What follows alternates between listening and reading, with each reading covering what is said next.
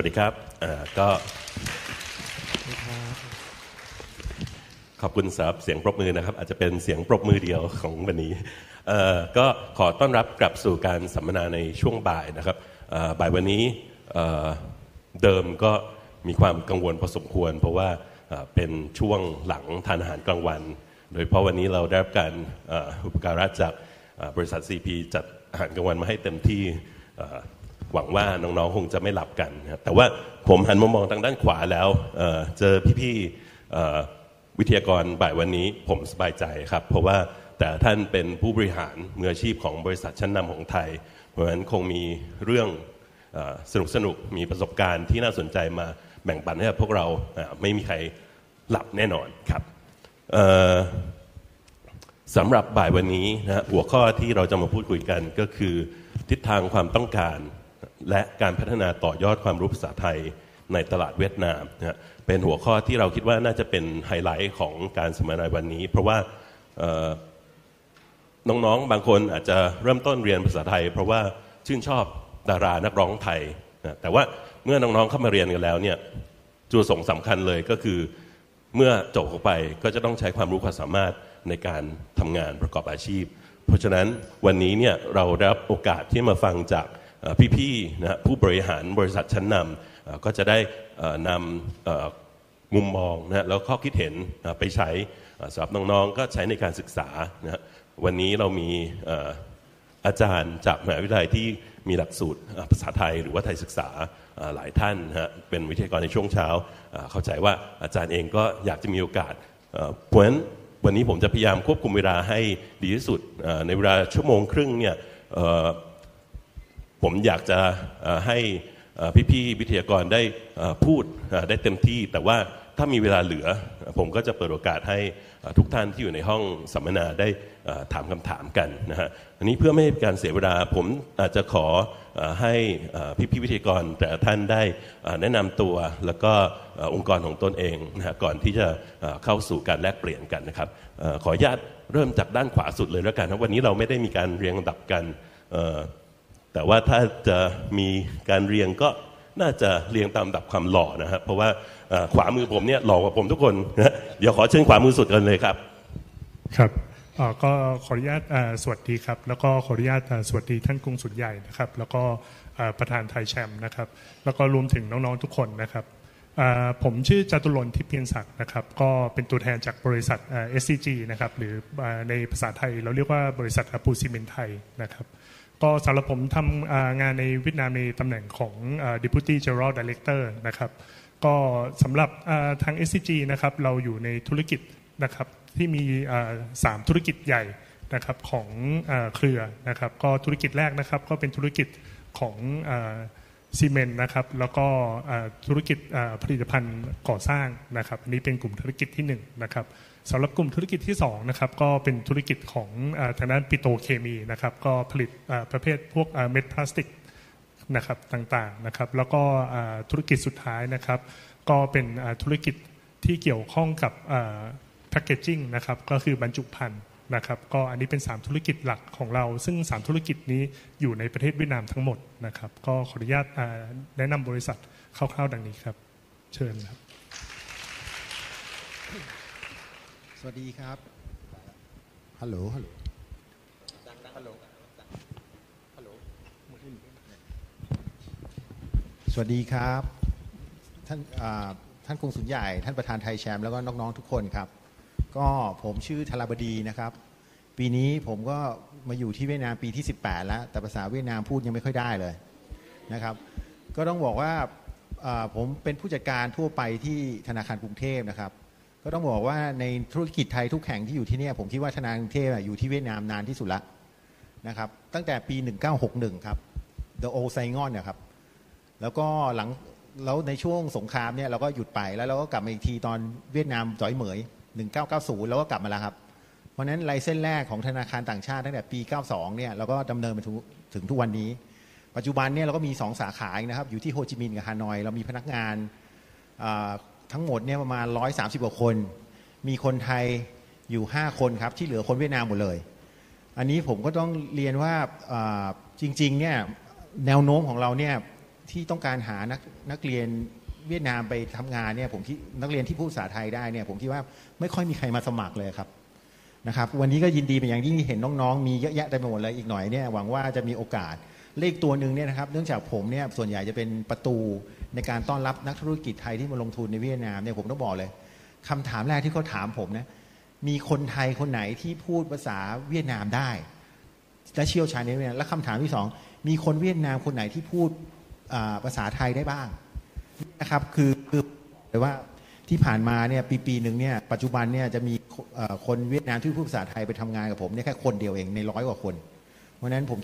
เป็นโอกาสอีกเยอะนะครับ ในอนาคตผมขอแชร์แค่นี้ก่อนเดี๋ยวไป คนอื่นไม่มีโอกาสพูดครับผมครับสวัสดีครับท่านกงกุศินใหญ่แล้วก็ประธานไทยชามครับแล้วก็น้องๆทุกคนนะครับก่อนอื่นก็ต้องขอขอบคุณรองปอนนะครับ ที่บอกว่าพี่ๆเพราะดูจากสภาพตัวเอง แล้วก็ที่น้องๆมานั่งฟังนี้ก็ไม่รู้จะเป็นพี่รุ่นไหนนะจะเป็นอาเป็นป้าเป็นพ่อก็ยังได้ละโอเค anyway วันนี้เราก็จะมาเป็นพี่ๆน้องๆ แล้วก็มาพูดคุยกัน นะครับ ผมสุรกิจเกียรตินากรนะครับ เป็นตัวแทนจากบริษัทอมตะนะครับ ซึ่งไม่ทราบว่าน้องๆเคยได้ยินกันบ้างหรือเปล่า อมตะของเราเนี่ยเราทำธุรกิจทางด้าน real es- real estate างด้าน industrial park นะครับ แล้วก็เอ่ออยู่ที่เวียดนามเนี่ยเรามาตั้งแต่ปี 1994 นะครับ อยู่ที่จังหวัดดองไนเมืองเบียนหัวนะครับ ซึ่งวันนี้ผมก็ทำงานอยู่ที่นั่นแหละ แต่ตอนนี้เราก็มีการขยายพื้นที่นะครับไปทางเหนือ แล้วก็ที่จังหวัดหนองไดเองด้วยก็มีโปรเจกต์อยู่ที่ลองทัน แล้วก็ที่กวางหนิงนะครับ ก็หวังว่านะครับวันนี้จะได้มาแชร์มาพูดคุยกันนะครับ แล้วก็หวังว่าจะมีคำถามนะครับ ซึ่งผมก็เอ็กซ์เพว่าโดยคนเวียดนามแล้วก็ชอบถามนะครับแล้วก็เอาไว้ว่าเดี๋ยวเรามาคุยกันในรายละเอียดต่อไปขอบคุณครับ สวัสดีครับ ท่านกงสุลใหญ่แล้วก็สวัสดีคุณประวีนนะครับ แล้วก็น้องๆทุกคนในห้องนี้พี่ชื่อเฉลิมชัยนะครับ ปัจจุบันนี้ทำงานอยู่กับเซ็นทรัลรีเทลเวียดนาม ก็มีคุณธราบดีเป็นหนึ่งในไอดอลที่เวียดนามนะครับ ก็อยู่ที่นี่มาสิบปีแล้วนะครับ ก็คล้ายๆกันคือของคุณเอกเนี่ยมีพนักงานเท่าไหร่นะร้อยสามสิบคน แล้วมีคนไทยห้าคน ของผมมีพนักงานในเวียดนามประมาณหมื่นห้าพันคน มีคนไทยประมาณสามคน นะครับ แล้วก็มีคนเวียดนามที่พูดภาษาไทยได้ ที่เจอประมาณสองคนนะครับ surprise surprise มากแต่ว่าเดี๋ยว เดี๋ยวเล่ารายละเอียดให้ฟังเพิ่มเติม อันนี้ขอแนะนำบริษัทนิดนึง Central Retail เวียดนามเนี่ยเราอยู่ในเวียดนามมาปีนี้ปีที่ 10นะครับแต่ที่ประเทศไทยเองเรา 76 ปีละแล้วก็ธุรกิจในเวียดนามเนี่ยจะมี 3 กลุ่มเหมือนกับของ SCG นะครับกลุ่มที่1เนี่ยจะเป็นกลุ่มของ property โดยที่กลุ่ม property เนี่ยเราจะมีศูนย์การค้า นะครับที่ชื่อว่า Go Mall สมัยก่อนเราอาจจะเป็น Big C Mall นะครับแล้วเปลี่ยนเป็น Go Mall กลุ่มที่ 2 คือกลุ่มอาหาร ซึ่งกลุ่มอาหารเนี่ยหลักๆ เราจะมีซูเปอร์มาร์เก็ตกับไฮเปอร์มาร์เก็ตซูเปอร์มาร์เก็ตเราจะมี Tops Market นะครับเราจะมี Lan Chi อยู่ทางภาคเหนือนะครับเรามีบิ๊กซีแล้วก็โกอยู่ทั่วประเทศเลย แล้วก็โมเดลล่าสุดเรามีมินิโกนะครับซึ่งไปอยู่ตามอำเภอที่เป็นชนบทของจังหวัดต่างๆ นี่คือเรื่องของ food นะครับแล้วธุรกิจกลุ่มที่ 3 ก็จะเป็น non-food non-food หลักๆ เลยเนี่ยก็จะเป็นเหงียนกิมนะครับเหงียนกิมเป็นเป็นบริษัทหนึ่งในบริษัทของเราที่เรา partner ร่วมกับทางเวียดนามตอนนี้เนี่ยเราก็บริหารจัดการ 100%แล้วนะครับเรามีซูเปอร์สปอร์ตนะครับเรามี Crocs นะครับแล้วก็เรายังมีร้านที่เราเป็น business model ใหม่ที่สร้างจากน้องๆทีมงานเวียดนาม แล้วเปิดอยู่ในร้านโกมอลล์ของเราเนี่ยก็จะมี ร้านที่ขายพวกสินค้าที่เป็น trendy เช่นลุคคูก็จะเป็นสินค้าแนวแนวถ้าเราเข้าร้านมินิโกมินิโซหรือมินิกู๊ดเราจะเห็นนะครับเรามีคล้ายๆกับเป็นสนามเด็กเล่นนะครับที่ชื่อว่าคูโบ อันนี้ก็เป็นเป็นสาม business model ของเราที่นี่นะครับหลักๆก็จะเป็นเท่านี้ครับ ขอบคุณครับ ครับผมสวัสดีท่านกงสุลใหญ่นะครับ พี่ประวินนะฮะ แล้วก็เอ่อคณาจารย์นะครับ แล้วก็ยินดีที่ได้รู้จักน้องๆนะครับนักเรียนในหอบยันวันนะฮะในหอบยันวันนะฮะพี่ชื่อชนินนะครับ ผมชื่อชนินหรือไทยธนานนท์นะครับ ตัวแทนจาก CP เวียดนามนะครับ ก็ผมก็น่าจะไล่ๆกับผู้พี่ๆเขานะผมอยู่เวียดนามมาประมาณ 11 ปีแล้วนะครับ ประมาณ 11 ปีนะครับ không có nói tiếng Việt được nhiều nói được ít ít thôi nhé các em có cái gì thì có thể là nói chuyện được nhé นะฮะก็จะแนะนำองค์กรนิดหนึ่งนะครับ OCP นะครับก็อย่างเมื่อกี้ที่เมื่อพักเที่ยงช่วงพักเบรกที่น้องๆได้ทานก็เป็นผลิตภัณฑ์ของ CP นะครับแล้วก็ CP เราเนี่ยเราก็อยู่ในประเทศเวียดนามมาเป็นปีที่ 30 แล้วนะครับ ก็ตรงกับ concept ของวันนี้นะสามทศวรรษนะฮะเราก็อยู่ในประเทศเวียดนามเนี่ยมา 3 ทศวรรษแล้วนะครับ แล้วก็ในธุรกิจในประเทศเวียดนามเราเนี่ยเรามีธุรกิจที่ครบวงจรเป็นเกษตรอุตสาหกรรมและอาหารนะครับ มีตั้งแต่อาหารสัตว์นะครับ ฟาร์มเลี้ยง แล้วก็อาหารแปรรูปนะครับ ก็ทั้งสัตว์บกและสัตว์น้ำนะครับ แล้วก็ปัจจุบันเนี่ยในเครือ CP ของเราเนี่ยถ้าน้องๆเคยไปที่เคยได้ไปเที่ยวประเทศไทยนะครับ รู้จักร้านเซเว่นอีเลฟเว่นนั่นก็ของก็ของเครือ CP นะครับ หรือว่าโทรศัพท์ทรูนะฮะโทรศัพท์ทรูก็เป็นของเครือ CP นะอาจจะเคยใช้นะซิมการ์ดของ True Corporation นะฮะ To Move นะฮะนั่นก็ของของ CP นะครับจริง ๆ CP เราเนี่ยลงทุนไปในประเทศต่างๆเนี่ยกว่า 20 ประเทศนะครับทั่วโลกนะครับแล้วก็ภาคภูมิใจว่าเราเป็นบริษัทข้ามชาติ บริษัทหนึ่งที่เป็นบริษัทของคนไทยแท้ๆนะครับแล้วก็ได้ไปขยายเติบโตในต่างประเทศ ในเฉพาะประเทศเวียดนามเราเนี่ยเราก็ถือเป็นเป็นธุรกิจที่เราไปลงทุนในต่างประเทศเนี่ยใหญ่เป็นอันดับ 2 ของเครือนะครับก็คือปัจจุบันเนี่ยเรามี พนักงานกว่า 30,000 คนนะครับ แล้วก็มีผู้บริหารคนไทยนะทั้งคนไทยและคนเวียดนามนะฮะคนเวียดนามเนี่ยก็เป็นผู้บริหารระดับสูงในเครือ CP ก็หลายท่านนะครับคนไทยที่มาทำงานในเวียดนามเนี่ยก็เกือบ 300 คนนะครับเกือบ 300 คนในประเทศเวียดนามนะครับ แล้วก็ยินดีที่วันนี้เราได้มาเจอกันนะแล้วน้องๆที่หลายๆ คนที่จบจากสถาบันแห่งนี้ไป ไม่ว่าจะทั้งที่ฮานอย หรือว่าที่โฮจิมินห์ก็ดีนะครับได้ไปร่วมงานกับ CP เนี่ย เยอะมากนะครับ เพราะว่าบริษัทเราเนี่ยเป็นบริษัทที่เป็นทางด้านการเกษตรนะฮะเราเวลาเราทำงาน การใช้ภาษาอังกฤษเราอาจจะไม่เก่งเหมือนพี่ๆทางบริษัททางนี้ที่เขาอินเตอร์นะฮะแต่ของเราเนี่ยทำงานกับเกษตรกรทำงานกับผู้ค้าขายนะส่วนใหญ่เขาก็จะไม่ไม่เก่งภาษาอังกฤษ เพราะฉะนั้นเวลาเราทำงานเนี่ยคนไทยเราก็จะต้องใช้ภาษาเวียดนามในการทำงานนะก็จะเห็นได้ว่าอย่างเมื่อกี้ที่คุยกับน้องๆเป็นทักทายภาษาเวียดนามนิดนิดหน่อยๆนะฮะแต่จริงๆแล้วเนี่ยเรายังมีความจำเป็นที่จะต้อง มีน้องๆที่พูดภาษาไทยได้นะครับ เข้ามาเป็นล่ามเข้ามาเป็นผู้ช่วยผู้บริหาร หรือว่าเข้ามาเป็นคนทำโปรเจกต์ต่างๆเนี่ยในบริษัทเราเนี่ยเยอะนะครับ ปัจจุบันเนี่ยถ้านับทั้งหมดเลยเนี่ยมีทั้งน้องที่จบจากสาขาตรงทางด้านภาษาไทยนะครับเป็นวิชาเอก หรือที่จบจากภาษาวิชาโทเนี่ยเป็นหลักสิบหลักสิบคนนะฮะหลักอาจจะไม่ถึงร้อยนะครับ แต่ว่าก็จะมีน้องๆที่ไปเรียนเป็นคอร์สระยะสั้น เป็นเรียนภาษาไทยระยะสั้นเนี่ยอีกเป็นร้อยคน นะครับที่ทำงานอยู่กับ CP ปัจจุบันนะครับก็ขอแนะนำองค์กรเบื้องต้นคร่าวๆเท่านี้ก่อนครับผม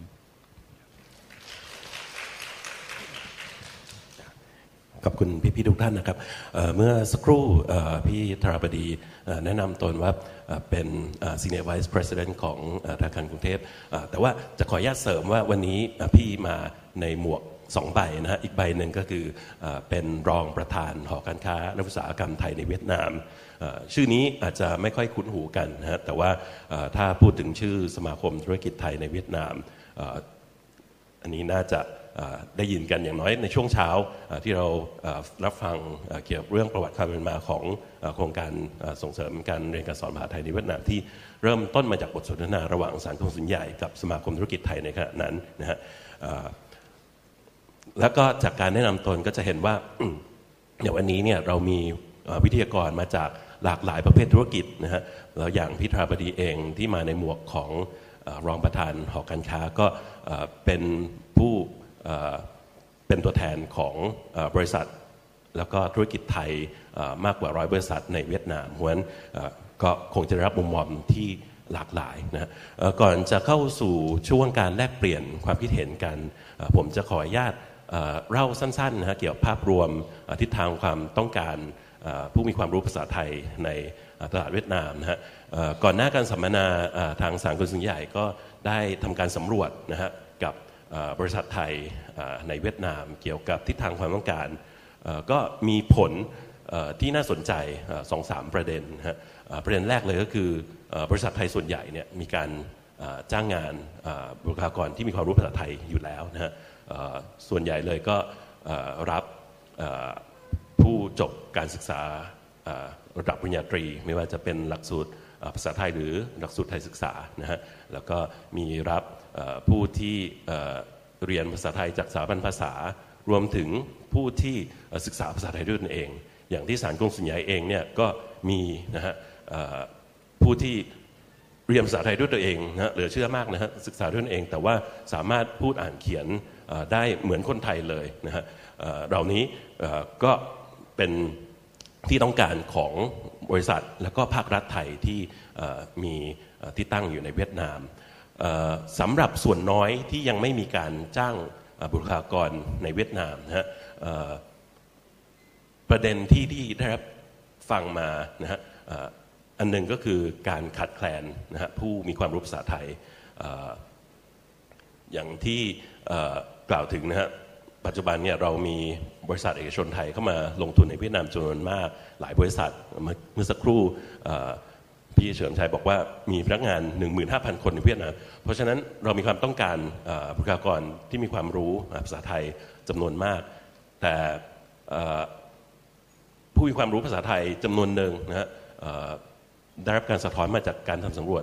ประสงค์ที่จะทำงานอิสระประกอบอาชีพอิสระไม่ว่าจะเป็นการแปลนะการเป็นมัคคุเทศก์เพราะฉะนั้น ก็ยังมีความต้องการอยู่ค่อนข้างมาก แต่ประเด็นหนึ่งที่ที่รับทราบมาเหมือนกันก็คืออการที่โลกเปลี่ยนไปลักษณะงานเปลี่ยนไปนะฮะปัจจุบันมีตำแหน่งงานจำนวนมากที่ไม่ได้ต้องการผู้มีความรู้ภาษาไทยยังไงเรายังต้องการล่ามต้องการผู้ประสานงานฝ่ายการต่างประเทศฝ่ายการตลาด แต่ว่าหลาย ๆ งานนะฮะโดยเฉพาะบริษัทที่เกิดขึ้นใหม่ ๆ จะ ต้องการผู้มีความรู้เฉพาะทางนะฮะเพราะฉะนั้นการสรรหาบุคคลก็มักจะดูที่ลักษณะเฉพาะของงาน อย่างเช่น บริษัทไอทีมองหาโปรแกรมเมอร์แน่นอนก็ต้องเลือก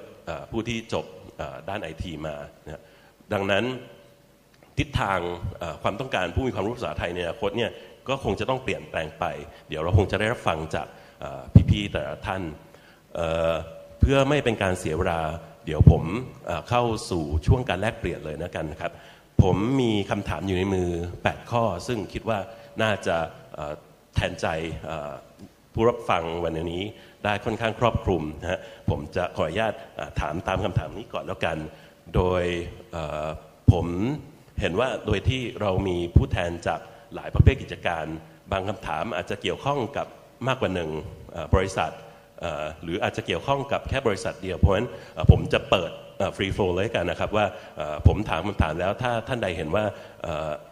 มีข้อมูลที่อยากจะแบ่งปันได้ก็ขอเชิญนะฮะหรือจะเสริมหรือจะมีความเห็นต่างในแต่ละข้ออผมขอเริ่มที่ข้อหนึ่งก่อนเลยนะครับ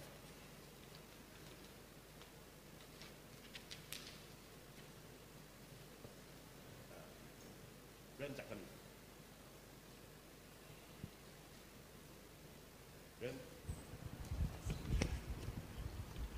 เริ่มจากคำถามง่ายก่อนแล้วกันนะครับ ปัจจุบันบริษัทหรือว่าธุรกิจของท่านมีบุคลากรเวียดนามที่รู้ภาษาไทยมากน้อยเพียงใด และมีแนวโน้มเป็นอย่างไรในอนาคตครับซีพีขอตอบก่อนเลยแล้วกันนะเมื่อกี้ก็เกริ่นไปคร่าวๆแล้วนะฮะจริง ๆ ตอนนี้เนี่ยต้องบอกว่าในธุรกิจของ CP ของเราเนี่ยเรามีธุรกิจกระจายอยู่ทั่วประเทศเวียดนามนะครับ น่าจะเกือบทุกจังหวัด เรามั่นใจว่าเราน่าจะเป็นธุรกิจไทยที่น่าจะมีบุคลากรของของบริษัทเราเนี่ยน่าจะกระจายน่าจะครอบคลุมเกือบทุกจังหวัดเลยนะครับ แล้วก็ปัจจุบันนี้เนี่ยในสายงานภาษาไทยเนี่ยนะเป็นสายงานที่มีความจำเป็นอย่างที่บอกไปว่าผู้บริหารคนไทยนะเวลาต้องทำงานกับลูกค้านะครับหรือว่า ภายในทีมงานใน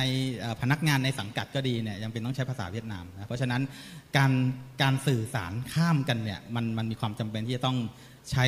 ภาษาเวียดนาม ใช้การแปลข้ามภาษานะครับเพราะฉะนั้นตำแหน่งล่ามเนี่ยเราน่าจะมีเกือบที่จะเรียกว่าน่าจะทุกออฟฟิศนะฮะน่าจะทุกออฟฟิศเราก็จะต้องมีตำแหน่งล่ามเนี่ยเป็นตัวช่วยอย่างน้อยๆหรือว่าในหนึ่งโรงงานหนึ่งโลเคชันเราจะมีนะปัจจุบันเนี่ยถ้าจำนวนที่แน่นอนเนี่ยผมก็ไม่กล้านับ แต่เข้าใจว่าน่าจะประมาณสัก สามสิบถึงสี่สิบคนในตำแหน่งล่ามนะในตำแหน่งล่ามนะครับแล้วก็ในตำแหน่งที่เป็นผู้ช่วยผู้บริหารนะครับก็จะมีอยู่ประมาณสักหลักสิบคนนะครับที่เป็นตำแหน่งที่เป็นเหมือนกับเป็นเลขานะครับแล้วก็ต้องใช้ความสามารถทางด้านภาษาไทยเนี่ยในการที่จะช่วยงานนะครับ แล้วก็อันอีกอันหนึ่งก็คือกลุ่มประเภทที่ 3 ก็คือ อันเนี้ยจะเป็นคนส่วนมากนะคือส่วนใหญ่จะเป็นน้องๆที่ทำงานอยู่แล้วนะครับเป็นคนเวียดนามเนี่ยที่ทำงานอยู่ใน ซีพีเนี่ยแหละนะครับมาก็ไม่ได้พูดภาษาไทยได้ตั้งแต่แรก ไม่ได้เรียนภาษาไทยมาตั้งแต่แรก แต่เขามี passion ในการที่อยากจะเรียนรู้ภาษาไทยเองนะฮะหรือว่าเขาอยากจะไปเเเพิ่มเติมความรู้นะครับหรือว่าเขาไปดูละครดูฟังเพลง แล้วเขาชอบนักร้องคนนี้แล้วเขาอยากจะเรียนภาษาไทยนะฮะแล้วเขาก็ไปศึกษาด้วยตัวเองแล้วไป take course อะไรอย่างเงี้ยอันเนี้ยมีเยอะนะฮะคนกลุ่มนี้มีเยอะเป็นหลักร้อยนะฮะมีเป็นหลักร้อย อย่างในออฟฟิศผมเนี่ยก็มีน้องๆที่พูดภาษาไทยเนี่ยสื่อสารกับผมเหมือนกับเป็นคนไทยด้วยกันเนี่ยมีอยู่หลายคนนะครับ แล้วก็ต้องบอกว่ากลุ่มคนพวกนี้เนี่ยเขาสามารถที่จะเอาความรู้ภาษาไทยที่เขาไปต่อยอดเรียนเพิ่มเติมเนี่ยเอามาใช้ในการทำงานได้นะฮะอย่างบางคนเนี่ยเขาทำงานทางด้าน IT นะฮะทำงานทางด้าน IT เป็นทางด้าน HIS ดูแลระบบงาน Database ฐานข้อมูลบุคคลนะฮะแต่ว่าเขามีความรู้ภาษาไทยเนี่ยเขาสามารถทำโปรเจกต์ที่เป็นเป็นเป็นเหมือนโปรเจกต์ลีดที่จะสามารถ ประสานงานร่วมกับทางทีม IT ทางฝั่งไทยได้ อันนี้ก็เป็นความสามารถที่เฉพาะตัวที่มาบอกว่าเรื่องภาษาไทยเนี่ยสำหรับคนไทยที่ทำงานในประเทศเวียดนามเนี่ยถือว่าเรามีความสำคัญ และเรายังมีความจำเป็นที่จะต้องใช้อยู่อย่างต่อเนื่องครับ ก็ประมาณนี้ก่อนฮะต่อไปจากฝั่งเซนทรันนะครับ อย่างที่ผมบอกไปแล้ว เรามีพนักงานในเวียดนามเนี่ยหมื่นห้าพันคน เจอคนไทยสามคน นะวันนี้ไปเจอคนเวียดนามที่พูดภาษาไทยยิ่งเยอะเข้าไปใหญ่เลยครับสองคน ตกใจมากเราก็เลยไปถามน้องเขาว่าเฮ้ยทำไมพูดภาษาไทยได้ ก็สรุปน้องเขามีความสนใจส่วนตัวนะครับ ก็ไปไปเทคคอร์สเพิ่ม แล้วก็เคยไปเที่ยวอย่างอย่างที่คุณชนินบอก พอมี passion ส่วนตัวแล้วเนี่ยเขาก็อยากจะฝึกพูด แต่ทั้งนี้ทั้งนั้นเนี่ยเมื่อสักประมาณเดือนที่แล้วนะครับ ทางบริษัทของเซ็นทรัลเองเนี่ยเรามีการจัดแถลงข่าวว่า เนื่องจากประเทศเวียดนามเนี่ยเป็นประเทศที่เราให้ความสำคัญมากๆนะครับดังนั้นอีก 5 ปีนับจากปีนี้เป็นต้นไปเนี่ยเราจะขยายธุรกิจในเวียดนามเนี่ยให้เติบโต 2 เท่าจากที่เรามีอยู่นะครับฉะนั้นเนี่ยโอกาสที่เราจะต้องรับคนเพิ่มมันต้องมาตามมาแน่ๆนะครับและที่สำคัญนอกจากการขยายธุรกิจแล้วการต้องรับคนเพิ่มเนี่ยทางบริษัทเองเรามีการจัดโปรแกรมขึ้นมาโปรแกรมหนึ่งชื่อว่า Management Associate นะครับเราก็จะค้นหาเหมือนค้นหาเดอะสตาร์อย่างนี้แหละนะครับค้นหาค้นหาคนที่คิดว่าเจ๋งที่สุด คนที่มี DNA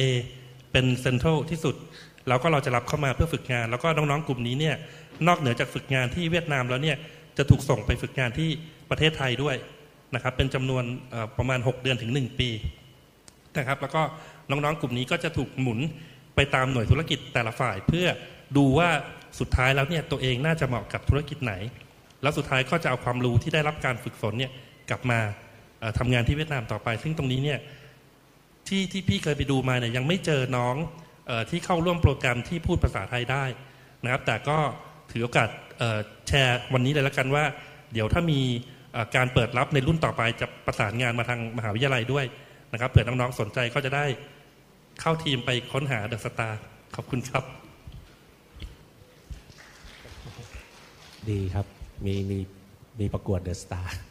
ของของพี่เองเนี่ยเราทำนิคมอุตสาหกรรมนะครับ ก็ถ้าถามว่ามีทีมงานมีพนักงานเท่าไหร่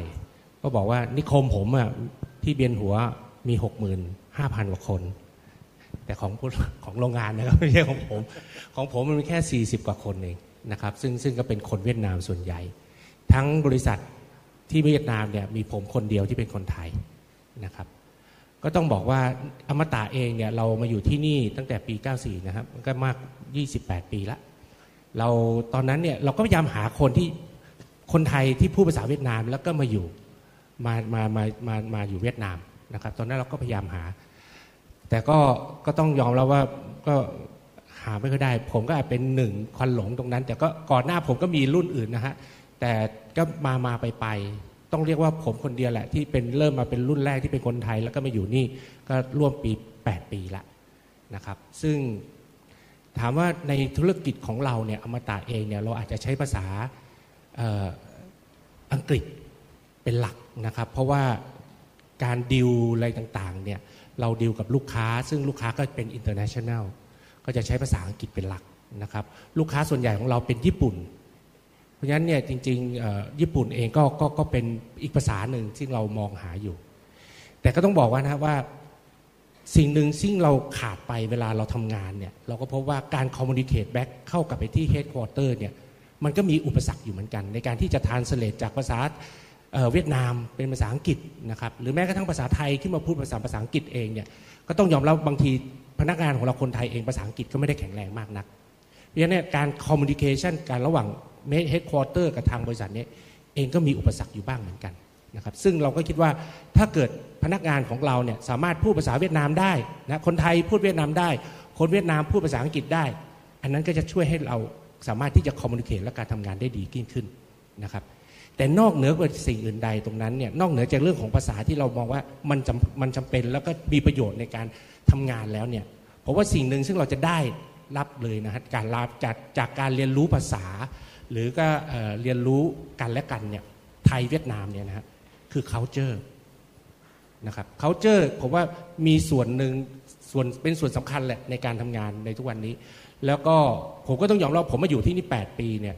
ในปีแรก ๆ จะเรียกว่าโดนรับน้องในฐานะมาบดมาทำงาน ผมว่าท่านๆตรงนี้ที่มาแรก ๆ ก็อาจจะเจอเหมือนกัน แต่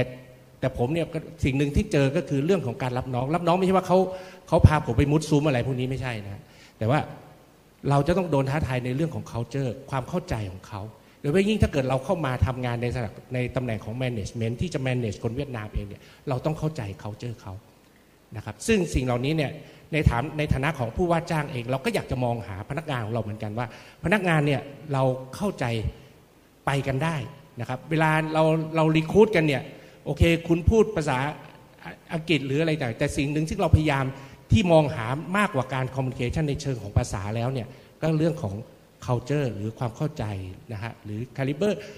เอิ่ม ap- appearance อะไรต่างๆ ซึ่งผมว่าไอ้ตรงนี้นะฮะมันก็เป็น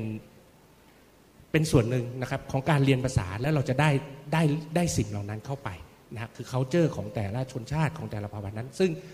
ผมว่าไทยเวียดนามเรามีความใกล้เคียงกันนะครับ ก็อยากจะฝากตรงนี้ครับว่าความภาษาเนี่ยมันมี มันอาจจะไม่โดตรงกับกับธุรกิจของอมตะนัก แต่ผมว่ามันก็ยังมีนะครับ และอีกส่วนหนึ่งซึ่งซึ่งโอเค อย่างที่คุณเอกบอกมาว่า อมตะนะฮะซึ่งลูกค้าของคุณเอกก็ลูกค้าของผมเหมือนกันนะซึ่งวันนี้เราก็จะเห็นว่า flow ของ investment ของคนไทยที่ต่างลงทุนต่างอของไทยเองก็เข้ามานะฮะซึ่งสิ่งหนึ่งซึ่งผมได้เวลาลูกค้าซึ่งเป็นคนไทยเนี่ยเข้ามา สิ่งหนึ่งเขาจะถามว่าเออมี คนเวียดนามคนไทยแนะนำได้ไหมอะไรเงี้ยนะซึ่งซึ่งตรงนี้นะฮะก็ก็จะเป็นผมว่าก็จะเป็น opportunity แล้วก็จะเป็นสิ่งที่ดี ถ้าเราจะรู้กับภาษา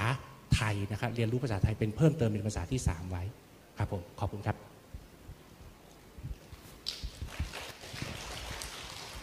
ครับก็ขอแชร์สั้น ๆนะครับว่าในตัวของธนาคารเองเนี่ยก็ต้องเดี๋ยวต้องแชร์ก่อนว่า ต้องเห็นว่าประเทศเวียดนามวันนี้เป็นประเทศที่เขาเรียกอะไรมี potential มาก เป็นหนึ่งในกี่ไม่กี่ประเทศในเอเชียนะครับที่กำลังเติบโตได้อย่างรวดเร็ว แล้วชนชั้นกลางกำลังเติบโตกำกำลังมีรายได้มากขึ้นมีเศรษฐกิจดี เพราะฉะนั้นผมต้องบอกเลยว่าวันนี้ธุรกิจไทยหรือแม้กระทั่งแบงก์กรุงเทพเองเนี่ยก็มองว่าเวียดนามเนี่ยเป็นเป็น key market หนึ่งที่ทุกคนเนี่ยต้องการมาขยายนะครับและในขณะเดียวกันเนี่ยเราก็มองว่าเทรนด์เนี้ยจะต่อไปอีก 10 ปีเป็นอย่างน้อย แน่นอนในในเรื่องของธนาคารเองเนี่ยผมก็มีภาระที่หนักอึ้งอยู่ตลอดนะครับ เพราะเขาต้องให้ผมขยายธุรกิจเป็นอย่างมาก เร็วๆนี้ผมกำลังจะเพิ่มทุนอีก 7,000 ล้านบาทนะครับเข้ามาในเวียดนามนะครับซึ่งจะให้ผมมีทุนเป็นหมื่นหมื่นกว่าล้านบาทนะครับทำให้เนี่ยผมก็ต้องขยายธุรกิจของผม แน่นอนอีกหน่อยที่เราบอกมีแค่ร้อยสาสิบคนเนี่ยอีกหน่อยเราก็อาจจะต้องมีทักษะ เราก็ต้องหาออฟฟิศหาอะไรใหม่แน่นอน ถ้าเกิดเรามีน้องๆ คนไทยเอ่อคนเวียดนามนะครับที่สามารถพูดภาษาไทย ก็จะดีเป็นอย่างมากโดยเฉพาะอย่างยิ่งที่ผมสัมผัสนะครับกับนักเรียนเวียดนามที่พูดภาษาไทยเนี่ยผมต้องตกใจอย่างมากคือหนึ่งพวกภาษาไทยคุณเนี่ยมีการสอนได้ดีมาก บางทีผมยกคำถามเลยคุณคนไทยหรือเปล่าหรือคุณคนเวียดนามส่วนใหญ่จะบอกเวียดนามคือคือผม amazing มากครับถ้าถ้าให้ผมไปเรียนอักษรศาสตร์ที่เมืองไทย แล้วผมยังไม่สามารถมีภาษาไทยได้ ได้อย่างน้องๆ พวกนี้เลย แล้วและอีกตัวหนึ่งที่ผมเห็นนะครับ ก็คือน้องๆทุกคนเนี่ยมีมีความเป็นเขาเรียก service mind อะคือผมต้องบอกว่ามีอาจจะไปไปอ่านวัฒนธรรมไทยมากไปหรือเปล่า หรือยังไงทำให้ทุกคนเนี่ยมี service mind แล้วก็พูดเพราะอะไรเงี้ยซึ่งอันเนี้ยเหมาะสมกับธุรกิจบริการครับนะครับแล้วและนอกจากนั้นเนี่ยในมิติของไทยแชมป์เนี่ยผมก็ต้องบอกว่าวันนี้ประเทศไทยเนี่ยยังคือต้องบอกว่าเด็กเกิดใหม่ก็น้อย คนแก่ก็มากขึ้น เพราะนั้นเนี่ย เศรษฐกิจก็ไม่ค่อยดีนะครับเพราะฉะนั้นเนี่ยทุกทุกบริษัทที่เมืองไทยเนี่ยพอเขาเห็นว่าตลาดเวียดนามกำลังเติบโตเนี่ยทุกคนก็อยากจะมาลงทุนที่นี่มากขึ้น ก็ต้องบอกว่าถึงแม้ปัจจุบันเนี่ยการลงทุนของไทยที่มาในเวียดนามนะจะอยู่อันดับ 9 มีเงินลงทุนทั้งหมดประมาณ 1 5 0 0 0ล้านเหรียญแต่ผมก็เชื่อว่าในอนาคตเนี่ยหลังจากที่ติดต่อเนี่ยนะครับผมต้องบอกว่าตั้งแต่ต้นปีมาเนี่ยผมเจอไป 2 3 0 0 เจ้าแล้วที่จะมาลงทุนในเวียดนามนะครับซึ่งบางคนก็มาสร้างโรงงาน บางคนก็มีแต่ส่วนใหญ่ที่ที่อยู่ที่นี่ทุกเจ้าเนี่ยเขาต้องมีการขยายหมดอยู่แล้ว เพราะฉะนั้นผมคิดว่าอันเนี้ยก็คือโอกาสที่นักเรียนอ่าเวียดเวียดนามทุกคนที่พูดภาษาไทยได้เนี่ยจะมีโอกาสอ่าหางานง่าย ๆ เลยครับ เพราะทุกคนต้องมาขยายที่นี่ครับ ผมก็ขอแชร์พาร์ทผมแค่นี้ครับ ครับก็เอ่อผมขออนุญาตเอ่อก็เสริมจากเอ่อของพี่เอกแล้วกันนะครับ ก็ในภาพของทาง SCG เองเนี่ยก็สอดคล้องกับในภาพของกลุ่มนักธุรกิจไทยนะครับ ที่มาลงทุนที่นี่ก็อย่างที่พี่เอกแนะนำน้องไปนะครับ ว่าแนวโน้มของการลงทุนที่นี่เนี่ยบริษัทไทยเนี่ยก็เป็นเรียกว่าหนึ่งใน 10 ปัจจุบันเราอยู่อันดับ9นะครับในการลงทุนในเวียดนาม ซึ่งแนวโน้มเนี่ยก็มีโอกาสที่จะมากขึ้นเรื่อยๆนะครับอย่างในส่วนของ SCG เองนะครับ ก็เวียดนามเนี่ยถือเป็นประเทศอันดับหนึ่งนะครับนอกเหนือจากประเทศไทยที่เรามีการลงทุนสูงสุดนะครับ ตอนนี้เนี่ยพนักงานของเรานะครับมีมากกว่าอ่า15,000 คนนะครับ ก็มีการลงทุนตั้งแต่ภาคเหนือนะครับภาคกลางแล้วก็ภาคใต้นะครับ ในของอหลาย ๆ จังหวัดนะครับ ซึ่งในโซนภาคใต้เองซึ่งเป็นสิ่งโซนที่เรามีการลงทุนเรียกว่าสูงสุดณณตอนนี้นะครับ ก็ยังมีความต้องการ นะครับในส่วนของอชาวเวียดนามนะครับที่รู้ภาษาไทยนะครับ ซึ่งคนที่รู้ภาษาไทยเนี่ยจากประสบการณ์ที่เราได้รีคูดเรียกว่าได้รับเข้ามานะครับ ก็มีความรู้ความเข้าใจในภาษาไทยเนี่ยทั่วไปในในเกณฑ์ที่ดีเลยนะครับ แล้วก็อีกอย่างหนึ่งก็ที่ช่วยให้การทำงานของระหว่างคนไทยและคนเวียดนามเนี่ยทำทำได้ดีมากขึ้นก็คือความรู้ความเข้าใจในเรื่องของอทั้งภาษาแล้วก็วัฒนธรรม ทำให้ในส่วนนี้นะครับก็ทำให้มีแนวโน้มที่เราเนี่ยจะมีความต้องการนะครับในการรับกลุ่มชาวเวียดนามที่มีความรู้ภาษาไทยเนี่ยมากขึ้นไปในอนาคตนะครับครับครับผ่านคำถามข้อแรกไปแล้วทั้งน้องๆนักศึกษาแล้วก็อาจารย์ก็คงจะมั่นใจมากขึ้นนะครับว่า แนวโน้มในอนาคตเนี่ยความต้องการบุคลากรชาวเวียดนามที่มีความรู้ภาษาไทยเพิ่มมากขึ้นเรื่อยๆ แน่นอนนะฮะแต่ว่าในคำถามต่อไปเนี่ยเราจะมาเริ่มเจาะลึกกันแล้วว่ามีอะไรบ้างนะที่ธุรกิจไทยต้องการเป็นพิเศษนะคำถามต่อไปนะครับคุณสมบัติหรือทักษะภาษาไทยด้านใดนะฮะที่ธุรกิจของท่านคาดหวังเป็นพิเศษจากบุคลากร เวียดนามที่มีความรู้ภาษาไทยครับงั้นเดี๋ยวผมขออนุญาตแชร์ต่อเนื่องเลยแล้วกันนะครับ ก็สำหรับในเรื่องของทักษะภาษาทางด้านภาษาไทยนะครับที่ในกลุ่มธุรกิจนะครับโดยโดยปกติผมเข้าใจว่าถ้าเกิดเป็นธุรกิจคล้าย ๆ แบบของทาง SCG นะครับซึ่งเป็นธุรกิจที่เกี่ยวเกี่ยวข้องกับอุตสาหกรรมนะครับเรามาลงทุนที่นี่นะครับ โดยส่วนใหญ่เนี่ยเราจะมาตั้งโรงงานตั้งฐานการผลิตในในประเทศเวียดนามเลยนะครับ ก็ในเมื่อมาเรามาตั้งโรงงานผลิตในเวียดนาม ดังนั้นเนี่ยทักษะภาษาไทยนะครับที่เราต้องการเนี่ยก็คือทักษะภาษาไทยที่มีความเกี่ยวข้องอภาษาในทางด้านอุตสาหกรรม ที่ใช้เกี่ยวข้องกับในโรงงานนะครับ ก็อันนี้สาเหตุนะครับก็ออยากจะแชร์ให้น้องๆนะครับ ก็คือในส่วนของทาง SCG เองเนี่ยเราก็มีการส่งคนไทยมานะครับในเรียกว่าในช่วงแรกๆของธุรกิจ เราจะส่งมาในทุกระดับนะครับ ก็ไม่ว่าจะเป็นระดับผู้บริหารนะครับผู้จัดการหรือผู้เชี่ยวชาญนะครับในแต่ละธุรกิจต่างๆ โดยเฉพาะในส่วนของโรงงานอุตสาหกรรมนะครับ ซึ่งโดยเฉพาะตัวโรงงานอุตสาหกรรมเนี่ยเรามีความเอ่อจำเป็นนะครับที่จะต้องใช้ในส่วนของภาษาไทยนะครับในการถ่ายทอดนะครับจากผู้เชี่ยวชาญซึ่งเป็นคนไทย มีประสบการณ์จากการทำในโรงงานในเมืองไทยนะครับ ไม่ต่ำกว่า 10 ปีนะครับ บางท่าน 10 ปี 20 ปี ซึ่งทักษะภาษาไทยตรงนี้นะครับ ก็เรียกว่าจะมีความเฉพาะนะครับมากขึ้นนะครับ นอกเหนือจากภาษาไทยที่ใช้ในการสนทนาทั่วไปในชีวิตประจำวันนะครับ ก็ตรงนี้ถ้าเกิดว่าสามารถที่จะเสริมได้นะครับ ไม่ว่าจะน้องๆจะสามารถศึกษาเพิ่มเติมนะครับ หรือทางสถาบันเนี่ยอาจจะให้ น้องๆเนี่ยมีโอกาสในการเรียนรู้นะครับภาษาที่ใช้ในโรงงานอุตสาหกรรมมากขึ้นเนี่ยก็คิดว่าน่าจะเป็นประโยชน์นะครับในส่วนของอาทาง SCG เองนะครับถ้าเกิดว่าน้องๆเข้ามาร่วมงาน แล้วก็อยู่ตามโรงงานอุตสาหกรรมของเรานะครับโดยปกติแล้วเราก็อาจจะต้องให้รุ่นพี่นะครับที่อาจจะมีความรู้ภาษาไทยนะครับในการที่จะให้การถ่ายทอดความรู้นะครับรวมถึงทักษะเฉพาะ ทางด้านภาษาตรงนี้ครับ ให้น้องๆ เพื่อที่จะเรียนรู้ได้ได้ไวขึ้นนะครับ ครับขอใช้เท่านี้ครับผมก็ขอแชร์ใน part นี้ว่าความคาดหวังนะครับ ก็คือว่าต้องบอกว่าน้องๆที่เข้ามาทำงาน ซึ่งน้องๆที่เรียนภาษาไทยเนี่ยนะครับ ส่วนใหญ่ก็จะมี service mind อยู่แล้ว ซึ่งสามารถทำธุรกิจบริการได้ดี ผมคิดว่าอันนี้อันนี้เป็นจุดแข็งเบื้องต้น แต่ว่าใน long run ไปแล้วผ่านไปสัก 3-4 ปีเนี่ยผมคิดว่าเราเราต้องดูว่าเราจะก้าวก้าวต่อไปยังไงในชีวิตการทำงานของเรา career path เราจะได้สูงขึ้นไปเรื่อยๆนะครับผมคิดว่าตัวหนึ่งเนี่ยอย่างเช่นธุรกิจธนาคารเนี่ยนะครับผมก็ต้องบอกว่านอกจากธุรกิจที่เราเป็นบริการแล้วเนี่ยแต่งานหลักๆของเขาคือการทำธุรกิจทางการเงินถูกไหมครับไม่ว่าจะปล่อยสินเชื่อทำธุรกิจเทชเชอรี่หรือแม้กระทั่งอะไรพวกนี้นะครับ ซึ่งผมคิดว่าน้องๆเนี่ยนอกจากเรียนภาษาไทยแล้วเนี่ยผมเล c ก m เมนเลย ถ้าคุณมีเวลาคุณน่าจะไปเรียนอ่าอ่าวิตัวรองอะเขาเรียกว่าอะไรอ่าวิชารอง อย่างเช่นวิชาการเงิน วิชาบัญชี วิชา human resource หรืออะไรพวกเนี้ยนะครับ ซึ่งมันจะสามารถทำให้คุณเนี่ยสามารถต่อยอดแคเรียพาร์ของคุณไปได้ดีมากขึ้นนะครับ ซึ่งตัวนี้ผมคิดว่าน่าจะพิจารณาดู มีเวลาก็ลองไปเรียนวิชารองเพิ่ม นะครับ ก็จะมีโอกาสที่จะทำในธุรกิจธนาคารมากขึ้นครับฮัลโหลครับคุณเอกพูดอย่างนี้ก็ไม่รู้จะเสริมอะไรเลย ต้องต้องต้องต้องสนับสนุนความคิดคุณเอกนะครับ เพราะว่าทางอมตะเองโดย business ของผมเองเนี่ยก็เราก็ก็เป็นในภาคของ service แล้วค่อนข้างที่จะ specific เน้นเป็นเรื่องของ engineering นะฮะในการก่อสร้างหรือว่าทำ infrastructure แล้วก็เพื่อให้ investor มาลงทุนนะครับ เพราะฉะนั้นเนี่ยการใช้ภาษาไทยเนี่ยก็จะ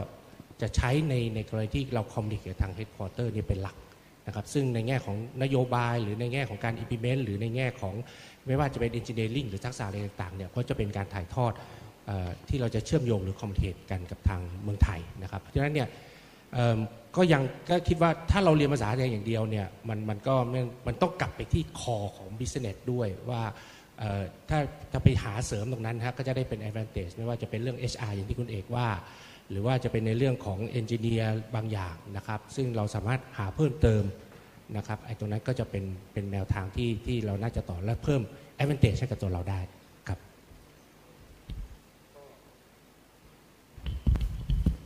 ขอต่อยอดเพิ่มนะครับ เรามีทั้งภาษาหลักอยู่แล้วนะครับ เป็นภาษาเวียดนามภาษาไทยมีการแนะนำให้ไปเรียนเสริม นะครับ ไม่ว่าจะเป็นเรื่องของวิชารอง อาจจะเป็นการบริหารจัดการบุคคล การเงินหรืออะไรก็แล้วแต่อันนี้สิ่งที่พี่สังเกตเนี่ยคือทุกๆ คนที่เราเรียนภาษาไทยหรือพูดภาษาไทยได้แล้วเนี่ยฟังพูดอ่านเขียนโอเค ทุกคนพูดได้ แต่จุดหนึ่งที่ถ้าจะทำให้มัน on top ขึ้นไป แล้วมันจะมันจะ wow เนี่ยคืออยากให้ฝึกทักษะในเรื่องของการเอาทั้งสี่สี่อย่างฟังพูดอ่านเขียนมาผสมกัน มาทำเป็นรูปแบบของการนำเสนอนะครับฉะนั้นเนี่ยสิ่งที่อยากให้พวกเราที่เรียนภาษาไทยแล้วเนี่ยเอาภาษาไทยไปใช้ในทางธุรกิจได้เพิ่มขึ้นจริง ๆ คือต้องฝึกทำเรื่องของของการทำ presentation หรือการเขียนนะครับ เพราะว่าถ้าเราพูดได้เราฟังได้เราอ่านออก เราเขียนเป็น แต่ถ้าเราไม่สามารถเอาทั้งหมดเนี่ยมาตอบสนองความต้องการสิ่ง สิ่งที่เราอยากจะบอกกับใครว่าเราอยากจะทำ อะไรนะครับ มันก็จะไม่เกิดประโยชน์เลย มันก็จะแค่ฟังพูดอ่านเขียนเป็นเอาไว้พูดสื่อสารนะฉะนั้นในในทุก ๆ ฟังก์ชันที่เข้ามาทำเนี่ย ถึงเราจะพูดภาษาไทยได้ อีเว้นว่าเราจะไปเป็นล่าม เป็นล่ามก็ต้องรับฟังภาษาต้นทางมาก่อน เสร็จปุ๊บเอามาประมวลผลในหัวแบบเร็วๆ แล้วก็พูดออกมาชัดๆดังนั้นเนี่ยเรื่องของการจัดลำดับความสำคัญว่าจะนำเสนอข้อมูลยังไงเนี่ย อันนี้ผมคิดว่ามีความจำเป็นมาก แล้วก็ จะทำให้เป็นส่วนที่ต่อยอดในการทำงานให้ไปเร็วยิ่งขึ้นนะครับ ขอบคุณครับ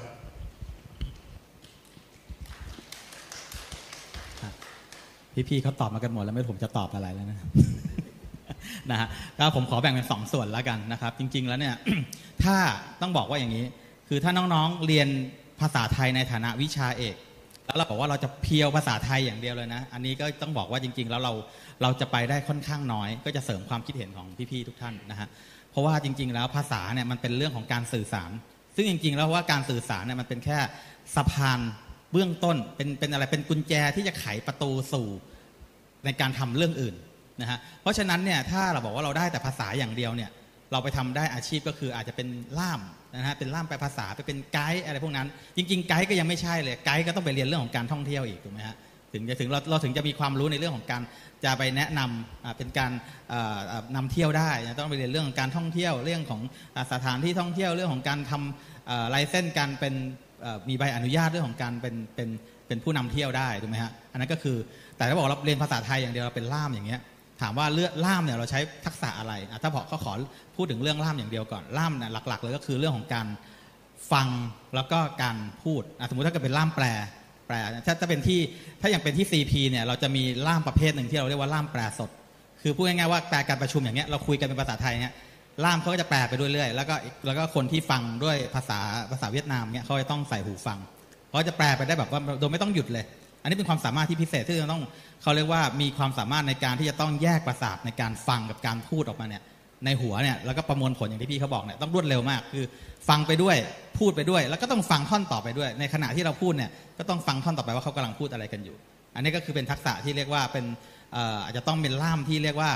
มีมีชั่วโมงบินระยะเวลาพอสมควร เป็นทักษะที่เรียกว่า ต้องต้องคล่องภาษาต้องแม่นนะฮะคำศัพท์ในหัวต้องไวแล้วคิดได้เร็ว แล้วสามารถแปลได้โต้ตอบได้ทันทีนะอันนี้คือคือทักษะประเภทที่แบบว่าล่ามเพียวเลยนะเราจะมาแบบภาษาไทยฉันจะไม่เรียนรู้อะไรแล้วในโลกนี้เรียนแต่ภาษาไทยอย่างเดียวไปทางนี้เลยฮะแล้วก็ต้องเอาให้เก่ง ถ้าจะไปทางด้านการแปลภาษาต้องเอาให้เก่ง ฟังพูดอ่านเขียนเนี่ยก็ต้องก็ต้องได้นะฮะ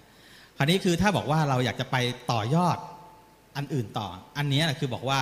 มันเป็นแค่กุญแจไขประตูเท่านั้นเอง แล้วเราแล้วเราการที่เรารู้รู้ในสายงานอื่นที่นอกเหนือจากเรื่องภาษาของเราเนี่ยมันจะไปให้เราได้ได้ได้หลายหลายทิศทาง และสิ่งที่จะมาเติมเต็มให้เรามาต่อยอดให้เราไปได้ไกลขึ้นก็คือตัวภาษาไทยนะฮะจริงๆอาจจะไม่ใช่แค่ภาษาไทยก็ภาษาอะไรก็ได้ แต่อันนี้เราเรียนภาษาไทยเราก็จะบอกว่าเออภาษาไทยเนี่ยแหละนะฮะสมมติเราบอกว่าเอาอยากจะขายของออนไลน์สมมตินะ อันนี้ผมสมมตินะสมมติไม่ได้มาอยากจะไปทำส่วนตัว ขายของออนไลน์น้องๆ ก็ต้องอ่านภาษาไทยออกเพื่อที่จะรู้ว่าเอ้ยของไทยมีอะไรน่าสนใจถูกไหมฮะแล้วเราเสร็จแล้วเนี่ยเราจะเอาความรู้น่ะไปศึกษาเรื่องผลิตภัณฑ์สินค้าทำการตลาด แล้วเราก็จะเอาความรู้ตรงนั้นมามามาต่อยอดเชื่อมกับภาษาไทยแล้วทำให้มันขยายผลออกไปได้ยังไง ในเรื่องของงานทางด้านภาคสายธุรกิจเนี่ยจริง ๆ แล้วก็บอกว่าภาษาบวกกับจุดๆๆเนี่ยแล้วมันไปได้ทุกอย่าง จะบัญชีจะการเงินจะไอทีจะการตลาดจะขาย ถ้ามันได้ภาษาไทยมันคือการเพิ่มโอกาสทางความสามารถของเราได้ไปต่อให้ได้ยิ่งขึ้นนะอันนี้ก็เลยขอฝากไว้ว่าน้องๆ อาจจะต้องเรียนเรื่องอื่นด้วยไม่ใช่แค่เรื่องภาษาไทยอย่างเดียว เรื่องภาษาไทยโอเค มันเป็นสายวิชาชีพหลักของเราเราต้องเป๊ะที่สุดเราต้องแข็งแกร่งที่สุด และเราก็ต้องเพิ่มเติมความรู้ในสายงานอื่น เพื่อที่จะต่อยอดครับผมครับขอบคุณครับ ก็เข้าใจว่า ทุกท่านก็มีความเห็นในทิศทางเดียวกันนะครับไม่ว่าจะเป็นการใช้ทักษะที่มีความลึกซึ้งขึ้นมาอีกขั้นหนึ่งนะครับไม่ว่าจะเป็นคำศัพท์ที่เกี่ยวกับงานเฉพาะที่ทำหรือว่าการประยุกต์ใช้ทุกทักษะที่มีสำหรับงานเฉพาะ ไม่ว่าจะเป็นการนำเสนอข้อมูลหรือการเป็นล่ามแปลภาษา รวมไปทั้งถึงความสำคัญของการเรียนรู้ทักษะอื่นๆ ที่ไม่จำเป็นจะต้องเป็นทักษะภาษาไทย แต่ว่ามีความจำเป็นในการทำงานนะ ในข้อต่อไปก็จะขอเปลี่ยนบรรยากาศบ้างนะฮะก็มาพูดเรื่องเบาๆกันผมขออนุญาตรวบสองคำถามมาด้วยกันเลยนะกันครับท่านจะตอบหนึ่งคำถามหรือสองคำถามก็ได้คำถามแรกก็คืออยากจะให้เล่าเกี่ยวกับความก้าวหน้านะหรือโอกาสการงานในตำแหน่งต่างๆ ของบุคลากรชาวเวียดนามที่มีความรู้ภาษาไทยนะฮะในธุรกิจของท่าน แล้วก็อยากจะขอให้ยกตัวอย่างความสำเร็จหรือว่าความประทับใจในการทำงาน ร่วมกับบุคลากรชาวเวียดนามที่มีความรู้ภาษาไทยครับถ้างั้นขอ CP ก่อนเลยแล้วกันนะฮะเอ่อ CP เนี่ยจริงๆ เรามีตัวอย่างที่ชัดเจนมากนะครับลักษอ่าคำถามจากคำถามเนี่ยนะมีตัวอย่างที่ชัดเจนมากอยู่เคสหนึ่งก็อยากจะแชร์นะครับเเคสนี้เนี่ยเป็นชาวเวียดนามนะครับที่เขาทำงานกับบริษัทเราเนี่ยตั้งแต่วันที่เรามามาปักธงในประเทศเวียดนามวันแรกเลยนะครับก็เป็นผู้บริหารชาวเวียดนามชื่อคุณถุยเป็นผู้หญิงนะครับ ก็ปัจจุบันนี่ยก็ทำงานกับบริษัทมาก็ตั้งแต่เปิดบริษัทมาก็เรียนจบแล้วก็มาอยู่กับบริษัท ก็ทุกวันนี้ก็ก็เท่ากับอายุบริษัทเลยก็ 30 ปีนะครับปัจจุบันนี้เนี่ยตำแหน่งของเขาก็คือเป็นผู้บริหารระดับสูงในระดับ SVP นะครับก็คือพูดง่ายๆว่าเป็นตำแหน่งที่ report ตรงกับกับต่омจำด็อกเลยนะฮะติด report ตรงกับกับกรรมการผู้จัดการใหญ่นะครับ แล้วก็เขาก็ด้วยด้วยความที่ว่าทำงานคลุกคลีจริง ๆ เขาไม่ได้จบทางด้านสายภาษาไทยนะฮะ แต่เขาเรียนภาษาไทยด้วยตัวเองนะเรียนภาษาไทยด้วยตัวเอง เพราะเขามีความที่เรียกว่าคลุกคลีกับคนไทยเพราะแรกๆเนี่ยมาเนี่ยคนไทยทุกคนที่มานะครับพูดภาษาไทยพูดภาษาเวียดนามไม่ได้แน่นอนนะครับ แล้วก็มาทำงานอย่างที่บอกว่าเรามาทำงานจะมาทำความรู้จักเกษตรกรลูกค้าในเนี้ยมันต้องทำงานด้วยภาษาเวียดนามนะเพราะฉะนั้นเวลาตอนมาเนี่ยโอเคคุณถุยเนี่ยเขาได้ภาษาอังกฤษอยู่แล้วนะครับ แล้วพอเวลามาทำงานร่วมกันเนี่ยกลายเป็นว่าเขาเนี่ยก็มามาทำงานในลักษณะเป็นล่ามแล้วก็เป็นผู้ช่วยผู้บริหารในการเปิดตลาดเริ่มแรกนะครับคุณถุยเนี่ยเขามาทำในตั้งแต่เริ่มธุรกิจการค้าวัตถุดิบอาหารสัตว์นะครับเพราะฉะนั้นเนี่ยปัจจุบันเนี่ยเขาก็เติบโตมากับพร้อมบริษัทบริษัทก้าวหน้าเจริญเติบโตเขาก็เติบโตขึ้นมาเป็นถึงระดับผู้บริหารระดับสูงนะครับแล้วก็เขาใช้ความสามารถทางด้านภาษาไทยเนี่ยสามารถในการที่จะต่อยอด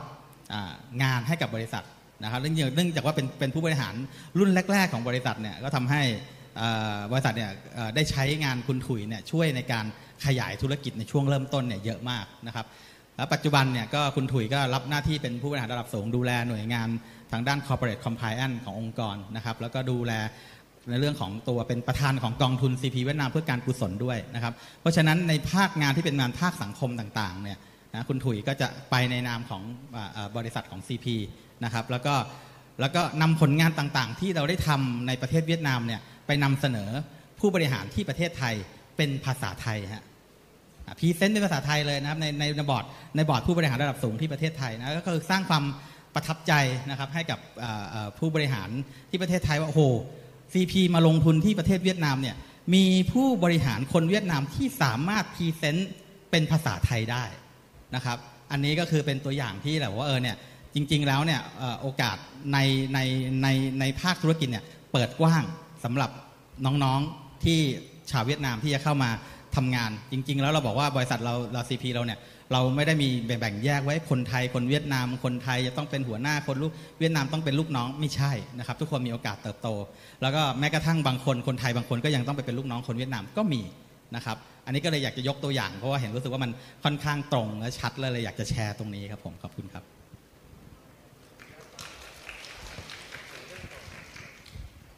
จากพี่ชนิน อันนี้ confirm ว่าจีทุยของ CP เนี่ยพูดภาษาไทยเก่งจริงนะเพราะเคยเจอแกหลายงาน แล้วก็เวลาเราไปทำ project ร่วมกันเนี่ยใช้ภาษาไทยได้ดีมากๆ แล้วก็เซ็นทรัลเองเนี่ยณวันนี้เรายังเราเรามีนโยบายไม่ได้แบ่งแยกชนชั้นหรือว่าภาษาดังนั้นเนี่ยการก้าวหน้าในสายงานเนี่ยปกติเราก็จะวัดจากฝีมือล้วนๆนะครับซึ่ง ถ้าใครที่มีความสามารถนะครับ เราก็จะได้รับการโปรโมทนะครับ แต่ในในปรัชญาข้อหนึ่งเนี่ยเรามีความเชื่อเหมือนที่เมืองไทยหรือที่ใด ๆ ก็แล้วแต่ที่เราไป คนที่เป็นคนท้องถิ่นเนี่ยนะครับย่อมจะต้องเข้าใจคนท้องถิ่นมากกว่านะครับฉะนั้นไม่ว่าจะเป็นเรื่องของการบริการหรือธุรกิจใหม่ ๆ ที่เรานำเสนอขึ้นมาเนี่ยถ้ามันถูกคิดถูกกันกรองมาจากคนเวียดนาม มันน่าจะตรงใจคนเวียดนามมากกว่า นั้นเรามี business model อยู่หลายตัวนะครับที่เกิดจากทีมงานชาวเวียดนามเลยพัฒนาขึ้นมานะครับไม่ว่าจะเป็นร้านลุกคูนะครับสวนสนุกที่ชื่อว่าคูโบ นี่เกิดจากคนเวียดนาม แล้วก็เราเอาไป implement ที่เมืองไทยด้วย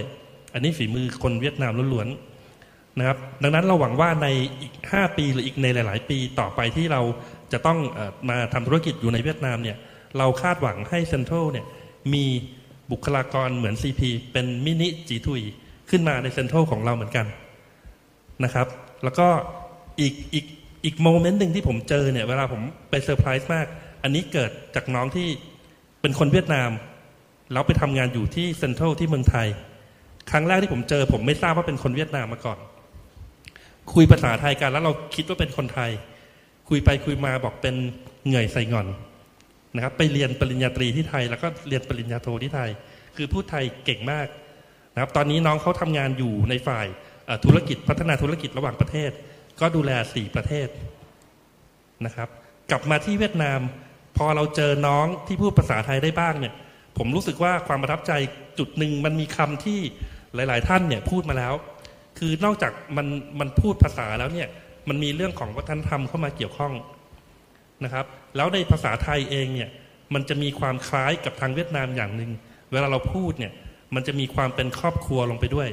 เราจะเรียกตัวเองว่าพี่หรือน้องอะไรประมาณนั้น แล้วมันอย่างภาษาไทยเนี่ยมันจะมี on topเป็นหางเสียงต่อท้าย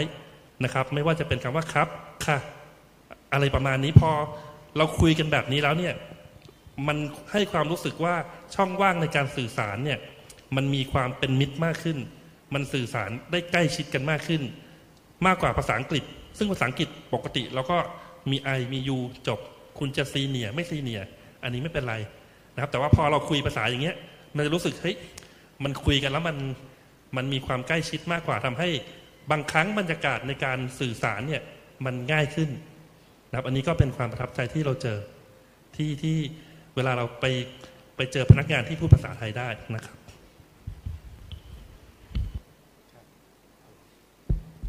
ฮัลโหลในส่วนของอมตะเองอย่างที่บอกนะครับว่าเราเราไม่ได้ใช้ภาษาไทยเป็นเป็นหลักเราใช้ภาษาอังกฤษเป็นภาษาละเป็นภาษาที่สองแต่ก็อยากจะบอกว่าในในส่วนของอมตะเองเนี่ยความเจริญก้าวหน้าของคนเวียดนามที่มาทำงานกับอมตะต้องบอกว่าอออย่างที่บอกครับผมเป็นคนไทยคนเดียวที่นี่นะครับ ก็วันนี้เนี่ยเรามีระดับผู้บริหารนะฮะซึ่งนั่งเป็นแชร์แมนแล้วก็เป็นบอร์ด นะครับเป็นคนเวียดนามถึงสองท่านนะครับแล้วก็มีเป็นอยู่ในระดับผู้บริหารนะครับอยู่สี่ท่านนะครับที่เป็นคนเวียดนามนะครับซึ่งนั่นนั่นก็อยากอยากจะบอกว่าเราอมตะเองเราไม่ได้เราเรามีนโยบายอยู่แล้วว่าเราไม่คิดว่าเราจะต้องมูฟคนไทยมาหรือว่าอะไรซึ่งอย่างที่เรียนนะอาจจะเป็นด้วยว่าตอนแรกหาคนไทยพูดเวียดนามลำบาก ก็แต่ว่านโยบายของเราตอนนี้เองเนี่ยเราก็คือคือ สร้างคนโลโก้นะครับเพราะฉะนั้นเนี่ยคนที่มีศักยภาพและคนมีความสามารถเนี่ยก็สามารถที่จะเจริญเติบโตก้าวหน้าในอมตะนะครับเป็นอยู่ในตำแหน่งของผู้บริหารได้นะครับซึ่งก็จะวกกลับมาในเรื่องของภาษาหนึ่งภาษาอย่างที่บอกนะว่ามันเป็นแค่มันก็จะเป็นสะพานนะทุกทุกท่านพูดกันมาเนี่ยเราเราคงจะจับกันได้ แล้วก็ทำงานกับคนไทยเนี่ยผมก็เชื่อว่าการสื่อสารอะไรต่างๆถ้าเกิดเราสามารถเข้าใจลึกซึ้งนะครับมันก็จะทำให้มีประโยชน์ นะครับก็จะเป็นอาจจะเป็นส่วนหนึ่งนะครับผมไม่ได้ไม่อยากจะบอกว่ามันเป็นส่วนหลักในการที่จะบอกว่าคุณจะโปรโปรโมทหรือก้าวหน้าในการงาน แต่มันอยากจะเป็นส่วนเสริมและเป็นส่วนเสริมที่ที่ดีส่วนหนึ่งได้นะครับ ซึ่งก็จะวกกับไอ้ตรง culture นะฮะอย่างเช่นที่บอกว่าถ้าเกิดเอาเอา imagine นะครับว่าคุณพูดภาษาไทย คุณคุย negotiate หรือคุณคุยกันภาษาไทยกับคุณคุยภาษาอังกฤษ คุณคิดว่าคุณสามารถสื่อแบบ โดยถ้าเกิดคุณมีภาษากลางภาษาหนึ่งเนี่ยคุณแปลเป็นหนึ่งเป็นสองถ้าแปลจากสองเป็นสามอะไรอีกเนี่ย ความมันอุปสรรคมันจะเยอะกว่าอยู่แล้วนะครับเพราะฉะนั้นเนี่ยถ้าเกิดเราสามารถสื่อสารโดยตรงกับภาษาไทยได้ มันก็จะทำให้เราได้มีประโยชน์ และมีมีอะไรประสิทธิภาพ แล้วก็มี advantage มากกว่านะครับประมาณนี้ครับในส่วนของผมนะครับ จากที่เมื่อกี้ผมบอกว่าเราต้องอเรามีภาษาไทยแล้วมันเป็นประตูก้าวสู่การทำงานที่มั่นคงใช่ไหมแล้วเราก็ต้องไปเรียนภาษาไปเรียนบัญชีไปเรียนเกี่ยวกับ human resource ไปเกี่ยวเกี่ยวกับการเงินผมว่าเหล่านี้มันมันมันเป็นความรู้เบื้องต้นเท่านั้นเอง แต่จริง ๆแล้วเนี่ยผมต้องบอกอย่างนี้นะครับ ประสบการณ์ทำงานเนี่ยสำคัญที่สุด เพราะประสบการณ์ทำงานคืออะไรประสบการณ์ก็คือเราลองผิดลองถูกนะครับ แล้วก็เรียนรู้จากความผิดพลาด แล้วพยายามบริหารตัวเราเนี่ยให้สามารถบรรลุเป้าหมายขององค์กรที่ตั้งไว้ อันนี้เขาเรียกว่าประสบการณ์ทำงานเนี่ยผมคิดว่าสำคัญที่สุดครับเพราะมันจะเป็นตัวต่อยอดของเราให้ประสบความสำเร็จ ซึ่งตัวนี้มีแต่ใช้เวลานะครับ เพราะฉะนั้นเนี่ยไอ้ที่ที่บอกเรียนความรู้ทั้งหมดที่บอกเบื้องต้นเนี่ยเป็นแค่เบื้องต้นนะครับ แต่ตัวเนี้ยสำคัญที่สุดเลย เพราะฉะนั้นเนี่ยผมก็ต้องบอกว่าผมในความประทับใจเนี่ยเนื่องจากว่าที่ที่ออฟฟิศอย่างที่บอกมีน้องเรียนภาษาไทยแค่คนเดียวนะครับ แล้วเดี๋ยวส่วนใหญ่เข้ามาแป๊บเดียวก็ออกไปแล้วนะครับ เพราะฉะนั้นผมก็เลยจะขอพูดรวมๆความประทับใจก็ต้องบอกว่า วันแรกที่ผมมาที่เนี่ยผมมาบริหารที่เนี่ยนะครับ ผมก็มาตัวคนเดียว แต่วันนี้ผมมีทีมเวียดนามทั้งทีม ผมต้องบอกว่าผมประทับใจกับทีมงานผมมาก ต้องบอกว่าวันนี้คนรองรองผู้จัดการที่ดูแลธนาคารนี่ก็คือคนเวียดนามหัวหน้าแผนกทุกคนเนี่ยเป็นคนเวียดนาม แล้วทุกคนเนี่ยเติบโตกับผมมาตั้งแต่ปีแรก วันนี้ทุกคนก็อยู่กับแบงค์เนี่ยมา 14-15 ปี หรือถึงแม้กระทั่ง 17 ปีก็มี ซึ่งคนเหล่านี้เรามีการดูแลได้เป็นอย่างดีนะครับ เหมือนกับเป็นครอบครัวเดียวกันเลย นะครับ เพราะฉะนั้นผมคิดว่าน้องๆที่ไปทำงานเนี่ยบางทีอาจจะต้องอย่าใจร้อน เราเราต้องคิดว่าความรู้ของเราเนี่ยเพอเราเริ่มทำงานนะครับมันเหมือนจิ๊กซอว์เราต้องพยายามต่อจิ๊กซอว์ประสบการณ์การทำงานเนี่ยให้ให้เป็นก้อนที่ใหญ่ที่สุด แล้วหลังจากนั้นเนี่ยเราก็จะสามารถที่จะคอนทิบิวแล้วก็สามารถอ่านำองค์กรของเราเนี่ยไปสู่ความประสบความสำเร็จได้นะครับ อันนี้ก็เลยขอแชร์ไว้เพราะท่านอื่นก็พูดไปหมดแล้ว ครับโอเคครับ ก็ในในส่วนของอพี่ๆหลายท่านก็ได้แนะนำไปแล้วนะครับ ก็สำหรับผมก็มีความประทับใจตั้งแต่จริงๆตั้งแต่เริ่มเริ่มแรกกันมาที่เวียดนามเลยแล้วกันนะครับสำหรับคนเวียดนามที่เเรียนรู้ภาษาไทยแล้วก็เข้าใจภาษาไทยนะครับ ก็เมื่อสักประมาณ 11 ปีที่แล้วนะครับ ที่ผมมาที่เวียดนามครั้งแรกนะครับ ก็ตัวตัวพี่เองเนี่ยตอนที่มาเนี่ยก็ไม่รู้ภาษาเวียดนามเลยนะครับ ก็มาถึงครั้งแรกเนี่ยได้เจอเอ่อเป็นพนักงานนะครับของทาง SCG ท่านหนึ่งนะครับก็สามารถที่จะพูดภาษาไทยได้ดีนะครับ รวมถึงใช้ภาษาอังกฤษได้ได้ดีด้วยนะครับ ซึ่งในช่วงแรกเนี่ยที่เข้ามาเนี่ยก็โอ้ได้ได้รู้จักแล้วก็ได้ทำความรู้จักเขามากขึ้น ก็ได้ได้ทราบว่าเขาเขาก็มีสามีนะฮะเป็นเป็นคนไทยทำให้เราก็เข้าใจว่าอ๋อ การที่เรียนรู้ภาษาภาษาไทยเนี่ยอย่างน้อยก็เป็นเป็นประตูประตูหนึ่ง ที่สามารถที่จะเชื่อมโยงนะครับไปไปได้นะครับ ก็อันนี้เป็นความประทับใจแรกนะครับ ก็ผมก็เลยไปผันจากความประทับใจในในวันนั้นนะครับ มาเป็นตัวผมเองสุดท้ายเนี่ยก็พยายามจะเรียนรู้เนื่องจากความประทับใจนี้นะครับ ผมก็เรียนรู้ภาษาเวียดนามนะครับ สุดท้ายเนี่ยหลังจากที่พนักงานท่านหนึ่งเป็นชาวเวียดนาม มีครอบครัวเป็นคนไทย นะครับ ผมก็เลยทำกลับกันนะฮะก็เลยเรียนรู้ภาษาเวียดนาม แล้วก็มีครอบครัวเป็นคนเวียดนาม ดังนั้นเนี่ยสุดท้ายเนี่ยเราก็เลยอตอนนี้เรามาเป็นครอบครัวเดียวกันนะครับ ไม่ว่าจะคนไทยและคนเวียดนาม อันนี้จริงๆเป็นความประทับใจแรกเลยนะฮะที่ได้มาเจอคนเวียดนามที่เรียนรู้ภาษาไทยนะครับอ่าทีนี้เดี๋ยวผมย้อนกลับมาเรื่องของอ่าเรียกว่าโอกาสแล้วกันนะครับ ในในการที่อ่าชาวเวียดนามที่อ่ามีความรู้นะครับภาษาไทยนะครับ ผมมองว่าตรงนี้ก็เป็นเป็นโอกาสนะครับ ก็เห็นพี่ๆน้องๆหลาย ๆ ท่านนะครับ ที่เป็นชาวเวียดนามมีความรู้ภาษาไทย อย่างอย่างที่เรียนนะครับ ก็เนื่องจากเป็นประตูนะครับเขาก็มีโอกาสที่จะเรียนรู้เนี่ยได้ได้มากกว่าคนเอ่อเวียดนาม หรือคนเวียดนามที่รู้ภาษาอังกฤษ เพียงแค่สองภาษานะครับพี่ๆน้องๆหลาย ๆ คนที่เป็นชาวเวียดนามนะครับมีความรู้เนี่ยถึง 3 ภาษานะครับทำให้โอกาสเนี่ยในการที่จะได้ความรู้ใหม่ๆเนี่ยเข้ามาเนี่ยได้มีโอกาสมากขึ้น นะครับ ก็ในส่วนของทาง SCG เองเนี่ยในช่วงแรกเนี่ยเราก็จะมีคนไทยเข้ามาหลายท่านนะครับ แต่สุดท้ายแล้วเนี่ยคนที่จะเรียกว่าจะอยู่กับธุรกิจนะครับอยู่กับบริษัทได้อย่างยั่งยืนที่สุดเนี่ยก็คืออพนักงานชาวเวียดนามนะครับอย่างปัจจุบันนะครับก็ในส่วนของ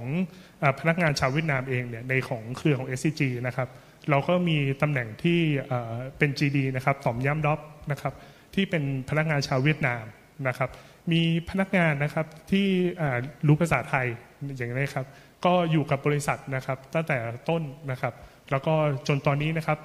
พี่ท่านนี้ก็เกษียณแล้วนะครับ เกษียณกระทาง SCG เองนะครับในตำแหน่งระดับผู้บริหารนะครับ ก็ในส่วนของโอกาสในการเจริญเติบโตเนี่ยต้องต้องเรียนว่าเรามองอ พนักงานของเราทุกคนนะครับมองเป็นเรียกว่าเป็นสินทรัพย์ที่มีคุณค่าของบริษัทนะครับ โดยที่เราไม่ได้แยกในเรื่องของไม่ว่าจะเป็นเชื้อชาติ สัญชาติรวมถึงเพศนะครับ ก็สำหรับทุกคนเนี่ยก็เรียกว่ามีโอกาสเจริญเติบโตนะครับในระดับที่เท่า ๆกันนะครับ ก็อยากจะขออส่งเสริมนะครับ ก็ในเรื่องของภาษาเนี่ยก็ให้หมั่นเรียนรู้นะครับ ทั้งในส่วนของภาษาไทยแล้วก็ส่วนของ ภาษาที่3นะครับอย่างเช่นภาษาอังกฤษนี้ก็ก็ถือว่ามีมีความสำคัญนะครับครับขอบคุณครับขอบคุณครับทั้งเรื่องเล่าแล้วก็ประสบการณ์ของอทั้งเอ่อห้าวิทยากรก็คงเป็นแรงบันดาลใจให้กับน้องๆ นักศึกษาที่กำลังศึกษาภาษาไทยอยู่ไม่มากก็น้อยอโดยที่เรามีเวลาค่อนข้างจำกัดนะครับผมจะขออนุญาตรวบ 3คำถาม ต่อไปซึ่งผมมองว่าเป็นหัวใจของการสัมมนาในช่วงบ่ายวันนี้เลยนะฮะเช่นเคยนะครับแต่ท่านจะเลือกตอบ 1 2 หรือทั้ง 3คำถามก็ได้ แต่ผมมองว่า 3คำถามนี้เนี่ยมีความเชื่อมโยงกันนะฮะแล้วก็มีความสำคัญนะฮะที่จะนำไปสู่การพัฒนาการเรียนการสอนภาษาไทยในเวียดนาม ข้อแรกเลยนะครับก็คือความท้าทายในการใช้ภาษาไทยในการเอ่อทำงานนะฮะ แน่นอนว่าแต่ละธุรกิจเนี่ยก็มีความแตกต่างกันเพราะฉะนั้นก็มีความท้าทายที่แตกต่างกันนะฮะมีความท้าทายอะไรบ้าง แล้วก็มีแนวทางบริหารจัดการอย่างไรนะฮะและที่ต่อเนื่องกันก็คืออท่านมีข้อเสนอแนะนะฮะต่อการพัฒนาหลักสูตรการเรียนการสอนภาษาไทยออย่างไร ที่ท่านเห็นว่าน่าจะเป็นประโยชน์กับทางมหาวิทยาลัย วันนี้เรามีเอ่อเอ่อคณาจารย์จากหลายมหาวิทยาลัยที่เปิดหลักสูตรทั้งไทยศึกษาแล้วก็ภาษาไทยนะฮะ ท่านมีคำแนะนำอย่างไรบ้าง แล้วก็ข้อที่ 3 ข้อสุดท้ายนะครับบริษัทหรือว่าธุรกิจของท่านสามารถมีบทบาทในการสนับสนุน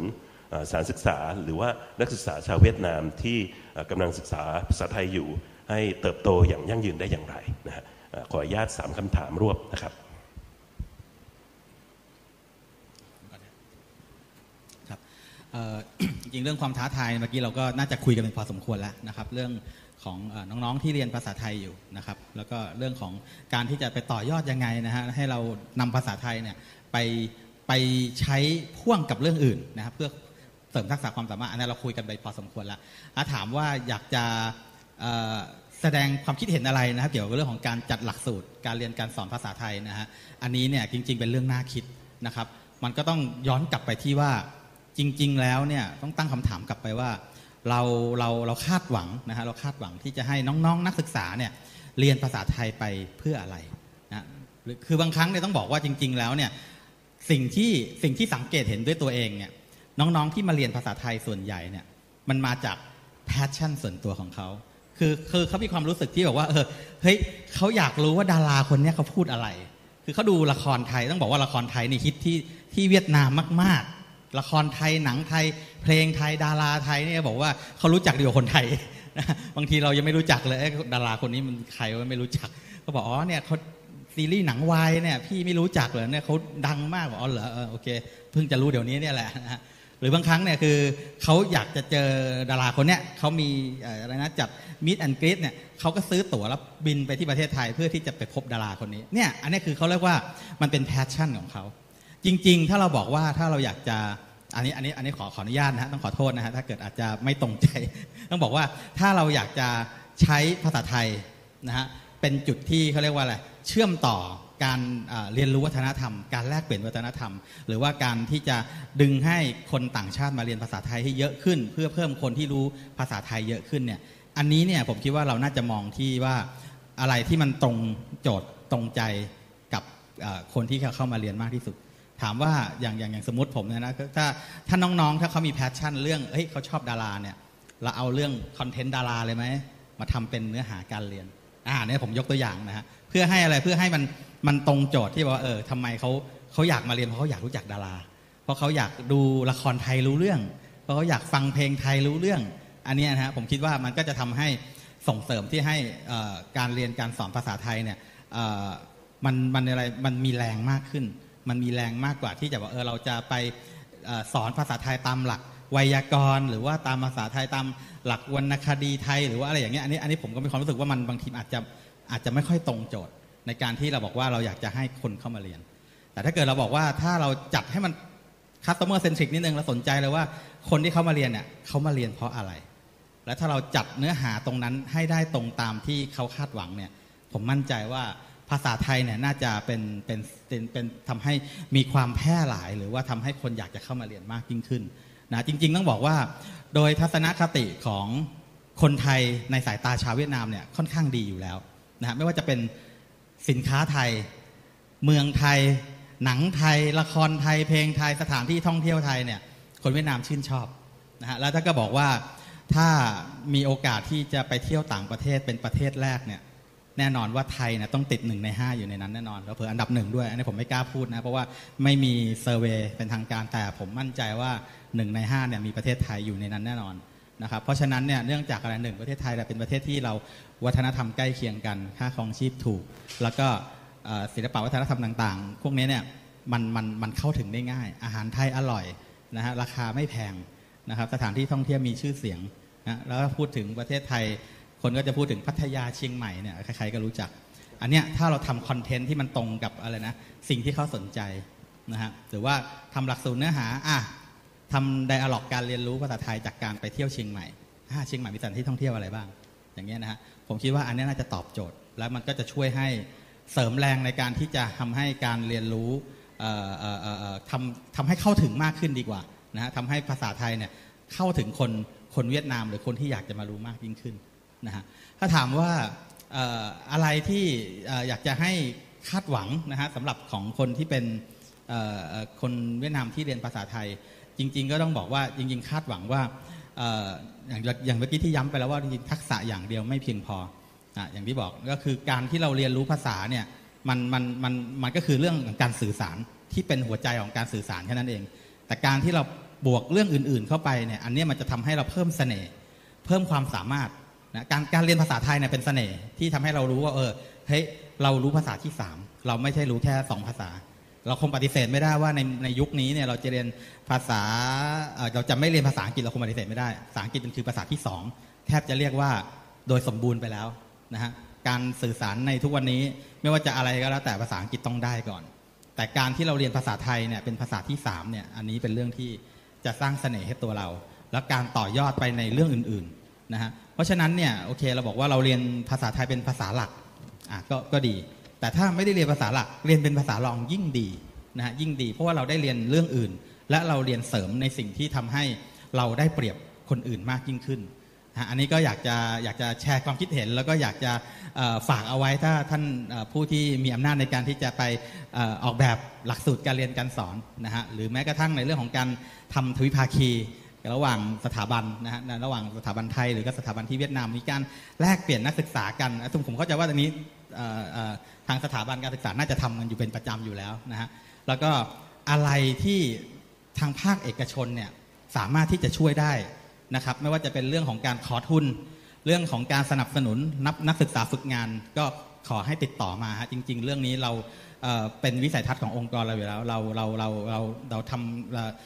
หลักหลักอะไรนะหลักปรัชญาของบริษัทเนี่ยคือเราตอบแทนคุณแผ่นดินนะเด่นเอิญตัวกุ๊กเวียดนาม อันนี้คือหลักปรัชญาของ CP เวียดนาม เพราะฉะนั้นเนี่ยคืออะไรที่สิ่งใดก็ตามที่ทาง CP เนี่ยสามารถที่จะช่วยเหลืออสถาบันการศึกษาประชาชนชาวเวียดนาม หรือแม้กระทั่งประเทศชาติของเวียดนามได้เนี่ยยินดีนะฮะทาง CP ก็ก็ก็ยินดีที่จะพร้อมเข้าไปให้ความร่วมมือนะครับ ปัจจุบันนี้ CP เราก็มีส่งนักศึกษาไปเรียนที่ประเทศไทย นะครับไม่ว่าจะเป็นหลักสูตรที่เป็นทุนโดยตรงของทาง CP เองนะครับหรือเป็นในการที่จะให้พนักงานภายในได้ไปเรียนต่อนะครับเรามีทุนตัวนี้อย่างต่อเนื่องนะครับแล้วก็ปัจจุบันนี้เรามีส่งนักศึกษาที่เป็นนักเรียนทั่วไปนักน้องๆทั่วไปเนี่ยรับสมัครเข้ามา แล้วก็สอบชิงทุนไปเรียนที่สถาบันการจัดการปัญญาพิวัตรซึ่งเป็นสถาบันการจัดการระดับอุดมศึกษาของของเครือ CP นะครับที่ประเทศไทยอยู่นะครับ อันนี้ก็ก็ก็ยินดีนะครับซึ่งซึ่งมีทั้งในระดับปริญญาตรีปริญญาโทนะครับแล้วก็ในอนาคตเราก็จะมีต่อยอดในเรื่องของการมอบทุนการศึกษาในระดับที่เป็นน้องๆชั้นมัธยมชั้นประถมด้วยนะครับ อันนี้ก็เป็นอุดมการของของของของเครือ CP นะครับ อันนี้ก็ก็อยากจะแชร์ประมาณนี้ครับผม ขอบคุณครับ โอเค ถัดมาในฝั่งเซนทรันนะครับ นี่เห็นด้วยกับพี่ชนินมาก ๆ เลยว่า เราควรจะเอาลูกค้าหรือ customer centric เป็นตัวตั้งนะครับ อย่างเรื่องของตะกี้ยกตัวอย่างนะเรื่องของการท่องเที่ยวนะครับอย่างตอนนี้เนี่ยผมเห็นค่อนข้างชัดเลยว่าอ่ออ่านในหนังสือพิมพ์ของเวียดนามเนี่ย มันจะมีพาดหัว กรุงเทพก็แค่ปักซอยนะครับ ใกล้มากไปเร็วกว่าไปฮานอย หรือมีนักท่องเที่ยวกลุ่มที่เป็นชาวเวียดนามเนี่ย ไปที่วัดอรุณของที่ไทยนะครับ เราก็ไปเช่าชุดไทย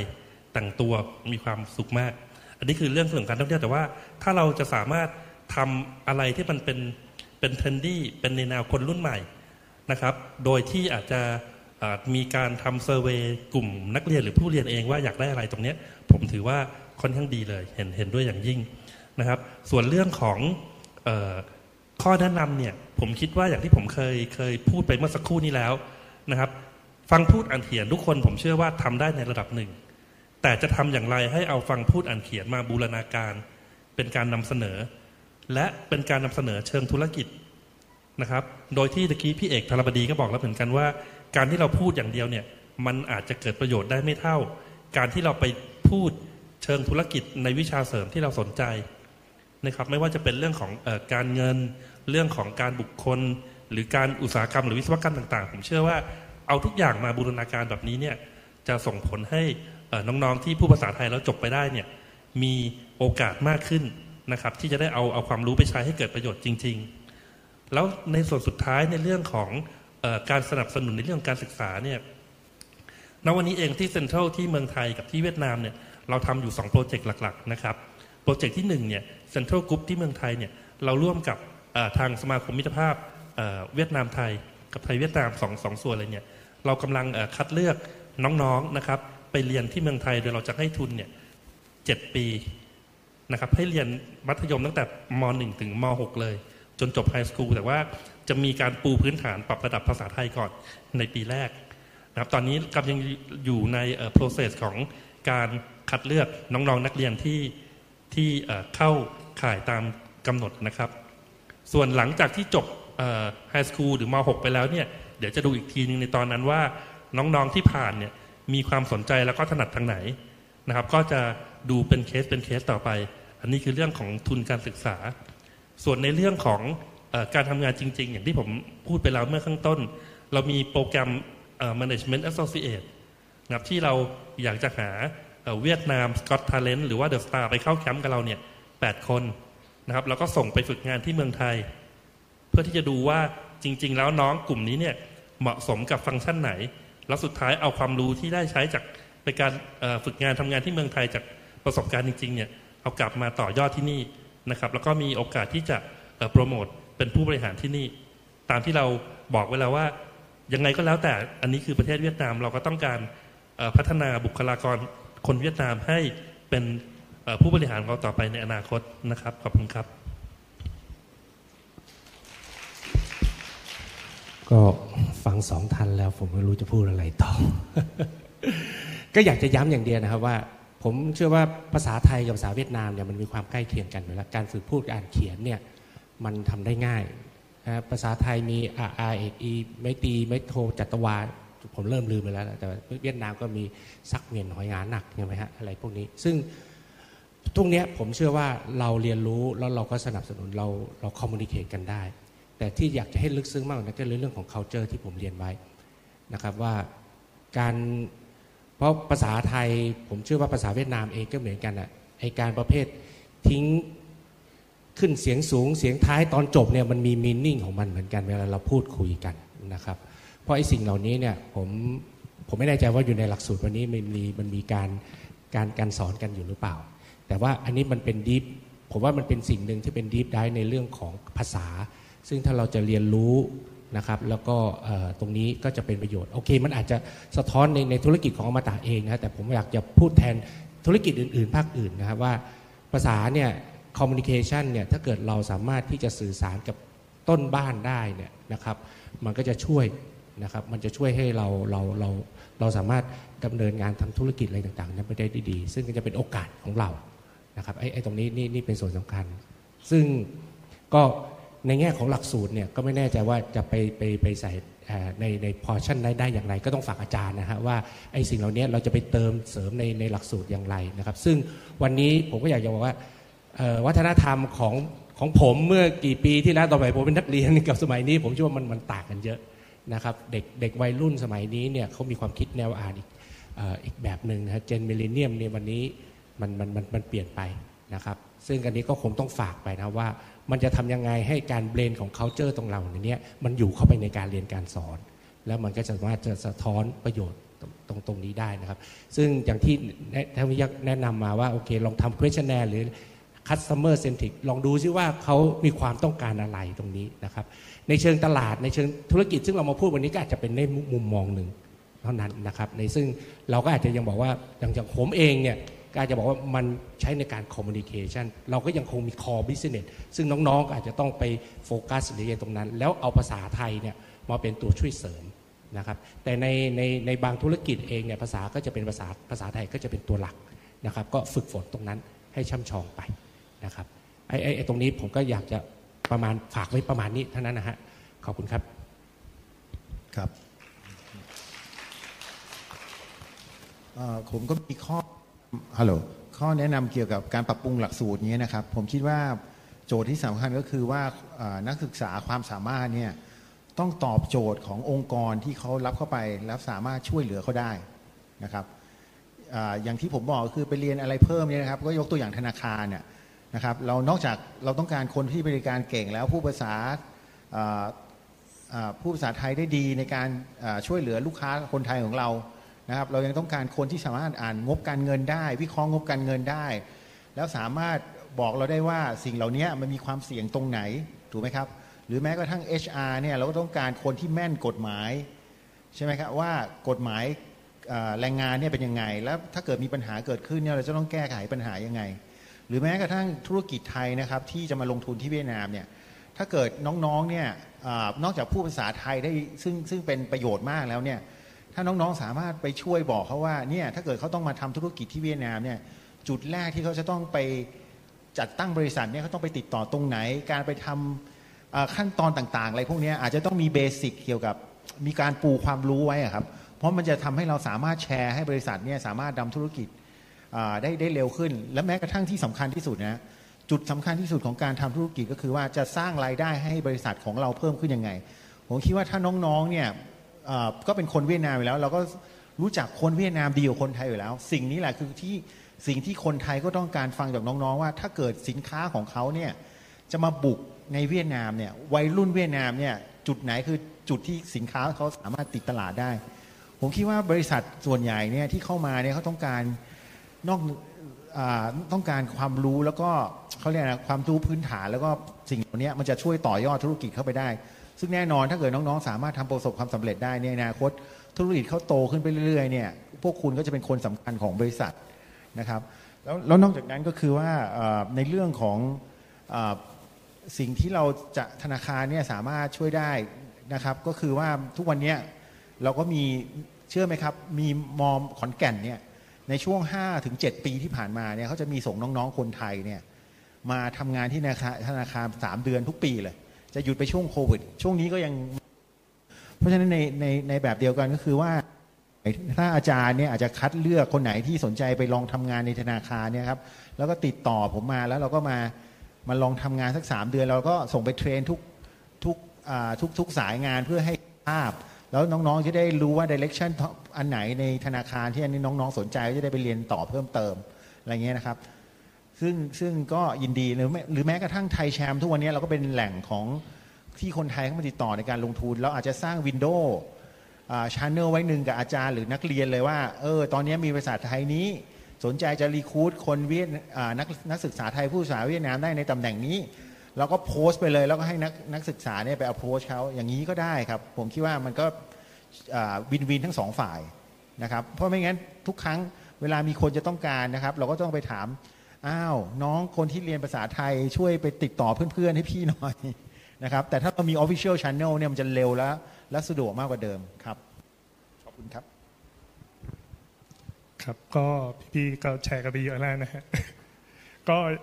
สุดท้ายนี้พี่คิดว่าในส่วนของพี่นะครับ ก็ขออนุญาตแชร์เป็นเป็นแนวคิดแล้วกันนะครับ ก็อย่างที่พี่ๆหลายท่านเนี่ยก็ได้แชร์มุมมองนะครับในส่วนของเรียกว่าเป็นความต้องการนะครับในส่วนของอภาคของอธุรกิจของเอกชนไทยในในเวียดนามนะครับแล้วก็รวมถึงน้องๆก็อาจจะทราบดีอยู่แล้วนะครับว่าในเมืองไทยเนี่ยมีอะไรที่เป็นจุดเด่นบ้างนะครับอย่างเช่นนะครับก็เรื่องของการท่องเที่ยวนะครับหรือว่าจะเป็นการแพทย์นะครับซึ่งเป็นจุดเด่นนะครับ แล้วเราเนี่ยจะสิ่งที่พี่อยากจะฝากนะครับก็คือพยายามจะค้นหาตัวเองให้เจอนะครับ ว่านอกเหนือจากภาษาไทยแล้วเนี่ยเราสนใจทางด้านไหนนะครับ อย่างเช่นที่พี่เอกธารบดีแนะนำไป ถ้าเราสนใจทางด้านการเงินด้วยนะครับ เราก็ควรจะเอาความรู้เนี่ยภาษาไทยนะครับมาใช้กับทางด้านการเงินนะครับ หรือจะเป็นทางด้านการแพทย์นะครับ ซึ่งเราก็มีความต้องการอยู่นะครับ ยิ่งเราหาค้นพบตัวเองอเจอเร็วเท่าไหร่นะครับ แล้วก็อย่างที่สองเนี่ยก็คือถ้าเราค้นพบตัวเองแล้วเนี่ยอยากให้ผลักดันนะครับตัวเราเองเนี่ยให้เข้าไปอยู่ในจุดนั้นนะครับ เช่นถ้าเราชอบการแพทย์ เราอาจจะเป็นล่ามทางด้านการแพทย์นะครับ สิ่งนี้เนี่ยก็จะช่วยให้เราเนี่ยสนุกกับการเรียนภาษานะครับ แล้วก็ในระยะยาวเนี่ยเราก็จะมีความสุขกับการทำงานในในสิ่งที่เราชอบนะครับ น้องๆหลาย ๆ ท่านเนี่ยอาจจะชอบดาราไทยนะครับ ตอนนี้เนี่ยเราก็อาจจะต้องมองไปว่าเราจะไปทำอะไรที่เกี่ยวข้องกับดาราไทยได้นะครับ ที่เราจะมีความสุขกับการทำงาน เช่นจะเข้าไปทำกับสื่อของไทยนะครับ หลาย ๆ สื่อเนี่ยก็ก็มีแนวโน้มนะครับ ที่จะเข้ามาในเวียดนามนะครับ ตรงนี้เราก็พยายามต้องติดตาม แล้วก็ผลักดันตัวของเราเข้าไปยังจุดนั้นนะครับ ก็ในนี้เป็นส่วนของน้องๆนะครับที่อยากจะฝากไว้นะครับ ในส่วนของอภาคสถาบันการศึกษานะครับ ก็อาจจะส่งเสริมนะครับให้น้องๆเนี่ยมีโอกาสนะครับเข้าไปถึงช่องทางตรงนั้นนะครับ ไม่ว่าจะเป็นการส่งเสริมนะครับ ให้น้องๆเนี่ยเข้าไปฝึกงานนะครับ อาจจะเป็นช่วงเวลาที่ยาวนานขึ้นนะครับ จากเดิมเนี่ยเท่าที่ผมพอทราบนะครับ ก็อาจจะอยู่ราวๆสัก 2 เดือน 3 เดือนนะครับ ซึ่งในแง่ของภาษาไทยเนี่ยเนื่องจากมันเป็นทักษะนะครับมันต้องฝึกฝนเยอะๆนะครับ ก็อาจจะพิจารณาว่าอาจจะบ่อยขึ้นได้หรือไม่นะครับ หรือช่วงเวลาอาจจะนานขึ้นนะครับ ซึ่งเชื่อเชื่อว่านะครับก็พี่ๆทุกๆท่านในที่นี้นะครับ รวมถึงในส่วนของสภาหอการค้าไทยเนี่ยก็ยินดีที่จะสนับสนุนนะครับ อย่างส่วนของ SCG เอง ถ้าเป็นการฝึกในส่วนของอุตสาหกรรมนะครับ อันนี้ก็เป็นสิ่งที่เรายินดีนะครับที่จะเรียกว่าจะให้ความร่วมมือกันนะครับในส่วนของสถาบันการศึกษานะครับ แล้วก็ในส่วนของภาคธุรกิจครับก็ผมขออนุญาตฝากเท่านี้ครับ ขอบคุณครับ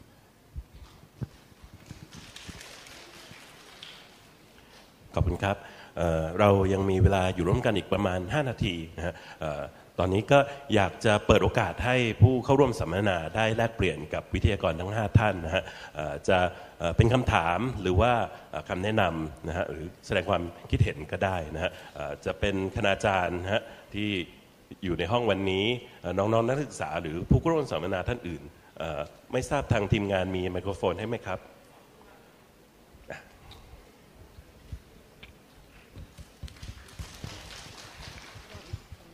สวัสดีค่ะ หนูชื่อว่าดอกโซชื่อเวียดนามคือคันรางตอนนี้กำลังเป็นนักศึกษาปีที่ 3 ของภาควิชาไทยศึกษาที่โฮจิมินห์ค่ะ หนูมีคำถามก็คือ ตอนนี้สำหรับพวกหนูการที่เรามีภาษาไทย ไม่ใช่การที่พวกหนูได้เปรียบมากกว่าคนอื่น เหมือนแต่ก่อน แต่บอกว่าตอนนี้ก็จะมีนักศึกษาหลายคนที่ไปเรียนไปต่างประเทศ โดยเฉพาะที่เมืองไทยแล้วเขาก็ได้มีทั้งทักษะเฉพาะด้านด้วย ซึ่งเขาจะได้เปรียบมากกว่าพวกหนู งั้นจะยังมีโอกาสไหมคะสำหรับพวกหนู ถ้าพวกหนูยังพร้อมที่จะเรียนรู้ทางบริษัทพวกเรายังจะให้โอกาสพวกหนูเพื่อจะเริ่มงานไหมคะ ขอบคุณค่ะอะเดี๋ยวขอเป็นตัวแทนองค์กรเอกชนตอบนะว่าพร้อมนะครับบอกแล้วว่าอ่าเราเราจริงๆเนี่ยขอแค่น้องมีความตั้งใจนะฮะแล้วก็อย่าไปคิดว่าเราเสียเปรียบนะครับ จริง ๆ แล้วเราบอกว่าเขาเขาไปเรียนวิชาอื่น แต่เขาได้ภาษาไทยมาเพราะว่าบังเอิญว่าเขา ไปอยู่ในสภาพแวดล้อมที่เขาได้ใช้ภาษาไทยใช่ไหมฮะทำให้เขาไปเรียนที่ประเทศไทยแล้วเขาได้ภาษาไทยมาเป็นเรื่องปกติ เหมือนกับพี่ที่มาเรียนประเทศเวียดมาทำงานที่เวียดนามพี่ก็พูดภาษาเวียดนามก็ nói tiếng Việt cũng được em đều bình thường นะครับนะนะฮะย้อมเยาวนะเหมือนกันนะครับ เพราะฉะนั้นไม่ไม่มีอะไรที่แตกต่างแต่สิ่งที่เราได้เราได้ความลึกถูกไหมฮะเราได้ความลึกในเรื่องของภาษาที่มันมีความที่ว่าแตกฉานมากกว่าคนที่เขาไปเรียนสาขาอื่น เพราะฉะนั้นไม่ต่างกันเราก็ต้องใช้โอกาสตรงเนี้ย ไปได้สร้างความได้เปรียบในแง่ของการที่เรียนอย่างอื่นเพิ่มเติมเข้าไป แม้กระทั่งว่าเราเข้าไปฝึกงานในสถานองค์กรเอกชน แน่นอนมันไม่มีองค์กรเอกชนที่บอกว่าไปทำหน้าที่เรื่องภาษามันก็มีแค่สถาบันสอนภาษาอันนั้นก็คือน้องใช้ภาษาไทยไปทำงาน แต่ถ้ามาฝึกงานในองค์กรเอกชนอย่างพวกพี่ๆที่นั่งอยู่ตรงนี้เนี่ยแน่นอนน้องไม่มีไม่ได้ไปทำอะไรที่มันอะไรทำภาษาไทยร้อยเปอร์เซ็นต์แน่แต่ว่ามันจะต้องไปพ่วงอยู่กับเรื่องอื่นถ้าน้องไปอยู่ฝ่ายขายน้องก็จะได้เรียนรู้เรื่องการขาย แต่น้องได้เปรียบตรงที่ว่าน้องมีทักษะทางด้านของภาษาไทย และเอาไปใช้ในเรื่องของการขายยังไงอ่าเช่น ติดต่อลูกค้าคนไทย น้องเสนอตัวอะขอไปช่วยแปล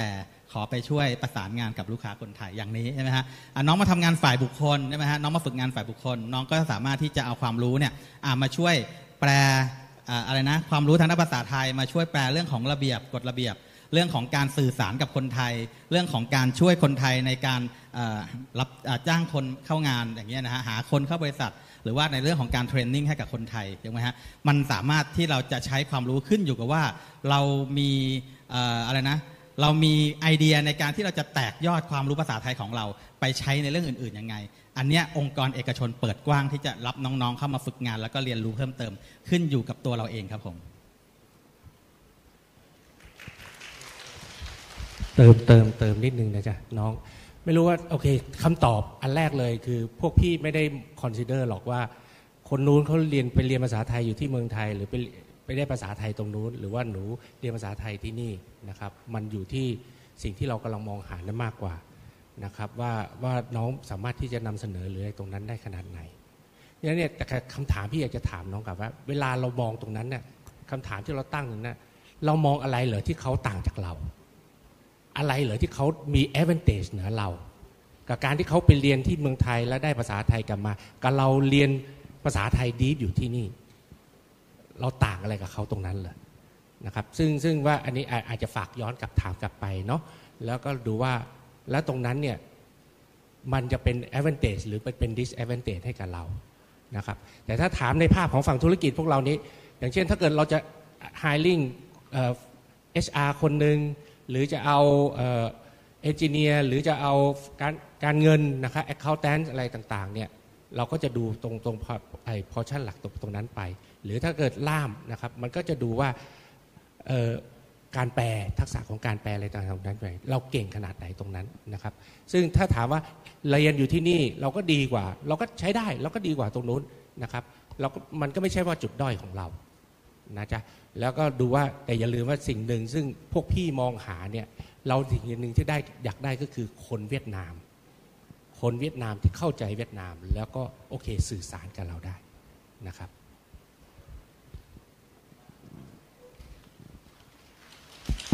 เดี๋ยวขออนุญาตเสริมนิดนึงแล้วกันนะครับ ก็อย่างที่ผมย้ำเสมอๆว่าการนำเสนอเนี่ยเป็นสิ่งที่จำเป็นมากนะครับทีน้องๆ ถ้าเกิดว่า อย่างที่พี่ธุรกิจกับพี่ชนินบอกแล้วเนี่ย จบภาษาไทยจากไหนมาเนี่ยไม่มีผลเท่าไหร่นะถ้าไม่มีผลเลยเวลาเราพิจารณา แต่สิ่งที่เราจะดูเนี่ยคือเราจะดูก่อนว่าน้องต้องทำยังไงให้บริษัทอยากเชิญเราเข้ามาสัมภาษณ์นะครับ ฉะนั้นเรื่องของการวิเคราะห์ตัวประกาศรับสมัครงาน เราต้องดูก่อนว่าที่บริษัทต่างๆ แต่ละบริษัทเนี่ยเขามองหาคุณสมบัติแบบนี้อยู่เนี่ยเราทำได้หรือเปล่า แล้วเรามีอะไรในในความเป็นคนเวียดนามที่รู้ไทยที่จะไปช่วยได้ ยกตัวอย่างอย่างบริษัทไทยหลายบริษัทเนี่ยเรานำสินค้าไทยเข้ามาขาย หลายสินค้าเจาะตลาดคนรุ่นใหม่ กลุ่มวัยรุ่น เราเป็นคนอายุเท่านี้นะครับถ้าเราเข้าใจตรงนั้นพอดี เอาตรงเนี้ยมาเป็นจุดขายใส่ลงไปในเรซูเม่แล้วทำการเสนอเรซูเม่คิดซะว่าเรซูเม่เนี่ยมันคือโบรชัวร์ของเรา เราต้องทำยังไงให้โบรชัวร์ของเราเนี่ยน่าสนใจ เป็นด่านที่หนึ่งนะครับ พอโบชัวเราเตะตาปุ๊บบริษัทเรียกเรามาสัมภาษณ์ ขั้นที่สองจะใช้ความสามารถในการพูดไทยเราเนี่ยทำอย่างไรเพื่อโชว์ให้เขาเห็นว่านอกเหนือจากเราพูดไทยได้แล้วเนี่ยทัศนคติในแง่ของการทำงาน ทัศนคติในแง่ของการที่จะเติบโตเนี่ยเราทำได้ครับฉะนั้นเนี่ยตรงนี้แหละจะเป็นการตัดสินว่าเขาจะเลือกคนที่ จบจากไหนเนี่ยไม่จำเป็น แต่ดูว่าใครที่มีทัศนคติที่ตรงกับบริษัทมากที่สุดนะครับ ขอขอเสริมตรงนี้ด้วยขอบคุณครับอขอขออนุญาตเสริมนิดเดียวแล้วกันนะครับ ก็ตรงนี้พี่มองว่ามันอยู่ที่ตัวเราเองนะครับออย่างอย่างแรกนะครับก็คือพี่เชื่อว่าเนี่ยทุกบริษัทในที่นี้นะครับก็คงไม่ได้เลือกปฏิบัตินะครับ ไม่ว่าน้องจะเป็นที่เรียนที่เวียดนามนะครับหรือเรียนที่เมืองไทย นะครับก็คงไม่ได้เลือกปฏิบัติว่าใครเรียนที่ไหนเราจะรับก่อนนะครับก็อันนี้เป็นเป็นอย่างที่หนึ่งที่อยากจะฝากไว้นะครับ อย่างที่สองนะครับก็คิดว่าทุกอย่างเนี่ยมันอยู่ที่ตัวเรานะครับ ก็อย่างตัวอย่างที่พี่เคยได้ฟังมาแล้วก็เห็นตัวอย่างได้ชัดนะครับ อย่างอย่างเช่นนะครับมหาเศรษฐีคนหนึ่งของที่จีนนะฮะชื่อแจ็คหมาเขาไม่ได้ไปเรียนต่างประเทศนะครับ แต่ว่าเขาเนี่ยเอาตัวเองเข้าไปอยู่ในจุดที่มีชาวต่างชาติอยู่ เพื่อให้เขาได้ฝึกาษาอังกฤษทุกวันนะครับ ดังนั้นพวกเราเองก็เหมือนกันนะครับ ไม่ว่าเราจะอยู่ในเวียดนามนะครับ เราก็สามารถที่จะฝึกได้นะครับ ถ้าเราพาตัวของเราเนี่ยเข้าไปใกล้กับภาษาไทยให้มากขึ้น มันก็จะเป็นโอกาสที่เราจะได้เรียนรู้นะครับ ไม่ว่าเราจะอยู่ที่ไหน ไม่ว่าจะเวียดนามหรือเมืองไทย ก็อันนี้อยากจะฝากไว้กับน้องๆด้วยแล้วกันนะครับ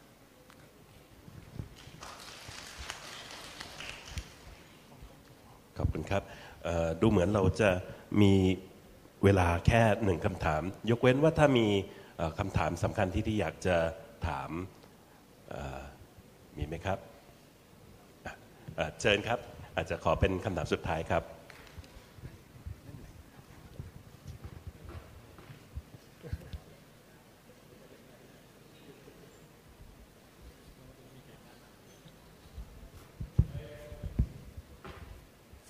ส หนู หนูเป็นนักศึกษาชั้นปีที่สองของภาควิชาไทยศึกษาค่ะ หนูมีคำถามว่าเอ่อถ้าหนูอะเป็นนักศึกษา ถ้าอยากอ่อพัฒนาทักษะการทำงาน หนูจะต้องการ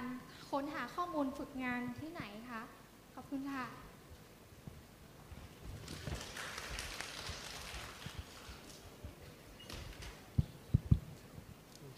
อ่าอย่างนี้แล้วกันนะฮะ ถ้าจะให้แบบเป็นกลางๆก่อนนะครับ จริง ๆ ถ้าบอกว่า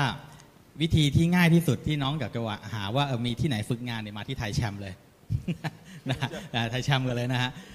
ที่ไทยแชมป์เนี่ยก็คืออะไรก็คือเป็นอองค์กรที่เขารวบรวมนักธุรกิจไทยนะครับ เพราะฉะนั้นน้องมาตรงเนี้ยน้องจะเจอเป้าหมายแน่นอนอว่ามีบริษัทอะไรบ้างที่เขาทำธุรกิจอะไรบ้างนะฮะคราวนี้เนี่ยสมมติถ้าอยากน้องอยากจะรู้ว่าเออมีใครมีบริษัทไหนบ้างที่อยากจะรับนักศึกษาฝึกงาน แล้วรับในสาขาไหนเนี่ยก็อาจจะขออาจจะขอให้ทางไทยแชมป์เนี่ยช่วยสื่อสารประชาสัมพันธ์ให้นะฮะแล้วก็เขาก็จะได้แจ้งให้หนูทราบมานะฮะอย่างอย่างอย่างเมื่ออย่างเมื่อสักครู่นี้ที่เมื่อกี้มีมีท่านวิทยากรท่านใดที่บอกว่าเออเสนอว่าเราน่าจะมีช anel ในการที่เออเขาเรียกว่าอะไรนะ ในการที่จะพบกันเลยนะพี่พี่เมื่อกี้พี่เอกนะพี่เอกพี่เอกน่าจะพูดนะว่าเนี่ยถ้าเรามีช anel ตรงนี้เอออยากจะรู้ว่าเอ้มีพี่ๆสนใจรับนักศึกษาไหมอาจจะมีเป็นเพจ Facebook หรือว่าอาจจะเป็นกลุ่มอะไรสักอย่างสมมตินะฮะเราสามารถที่จะเออ มาคุยกันได้ว่า ตอนเนี้ยน้องอยากจะฝึกงาน มีสาขาไหนที่รับบ้าง แล้วพี่ๆเขาอาจจะได้แจ้งให้น้องๆทราบว่า ตอนนี้มีบางสาขาไหนที่เขารับอยู่นะจริง ๆ ต้องบอกว่ามันมันมันเนื่องจากว่าเราเรียนเป็นทางด้านภาษาถูกไหมฮะจริง ๆ มันเปิดกว้างมากที่น้องจะไปฝึกงานเนี่ยฝึกงานเนี่ยมันคือฝึกเพราะว่าเป็นฝึกงานมันฝึกอะไรก็ได้ เพราะว่าคือเราเรียนด้านภาษาแต่แค่ว่ามันเอาภาษาบวกกับทักษะอะไรเท่านั้นเองถูกไหมฮะ ภาษาบวกกับอะไรแล้วไปฝึกงานในด้านนั้น เพื่อเพิ่มทักษะนะเพราะฉะนั้นการฝึกงานเนี่ยเปิดกว้างมากๆ แล้วเราก็เราสามารถที่จะหาข้อมูลตรงนี้จากอะไรจากหนึ่งธุรกิจของบริษัทว่าเขาทำธุรกิจอะไร เพราะฉะนั้นสาขาเราก็จะพอเดาได้ใช่ไหมถ้ามา CP แน่นอนทาง CP ก็จะต้องมีเรื่องเกี่ยวกับเกษตร การเลี้ยงสัตว์ อาหารสัตว์ ผลิตอาหารสัตว์ ขายทางด้านฟู้ดทางอาหารถูกไหมฮะอะอันนี้น้องก็จะพอเดาได้ละหน่วยงานที่มันจะมีที่เกี่ยวข้องหน่วยงานอะไรบ้างนะฮะ ก็สามารถที่จะถามว่าเออพี่คะหน่วยงานทางด้านการตลาดรับนักศึกษาฝึกงานสาสาขาภาษาไทยไหมอย่างเงี้ยฮะก็จะสามารถที่จะเเป็นช่วยน้องได้ในเบื้องต้นนะครับอันนี้อันนี้ก็เป็นไม่รู้ว่าตอบคำตอบน้องตรงหรือเปล่านะฮะแต่ก็คิดว่าน่าจะน่าจะช่วยได้ในระดับหนึ่งที่จะให้น้องรู้ว่าเออแต่ถ้าเกิดว่าเรามีช anel ในการที่เราจะสื่อสารกันโดยตรง ระหว่างภาคธุรกิจกับ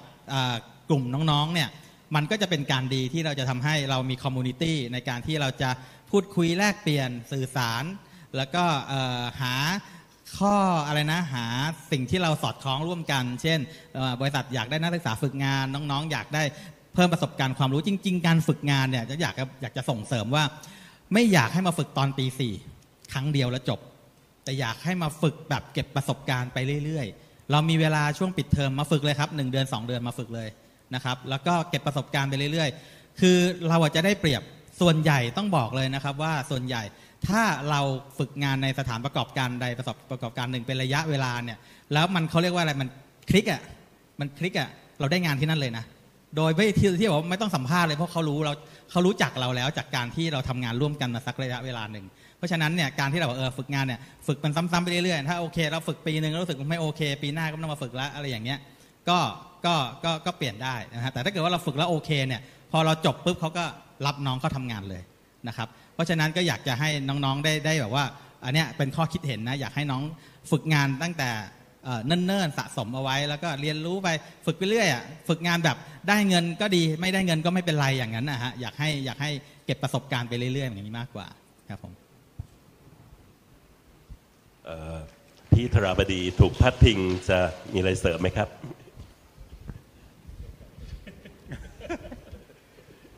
ก็ผมฮัลโหลครับ ก็ไม่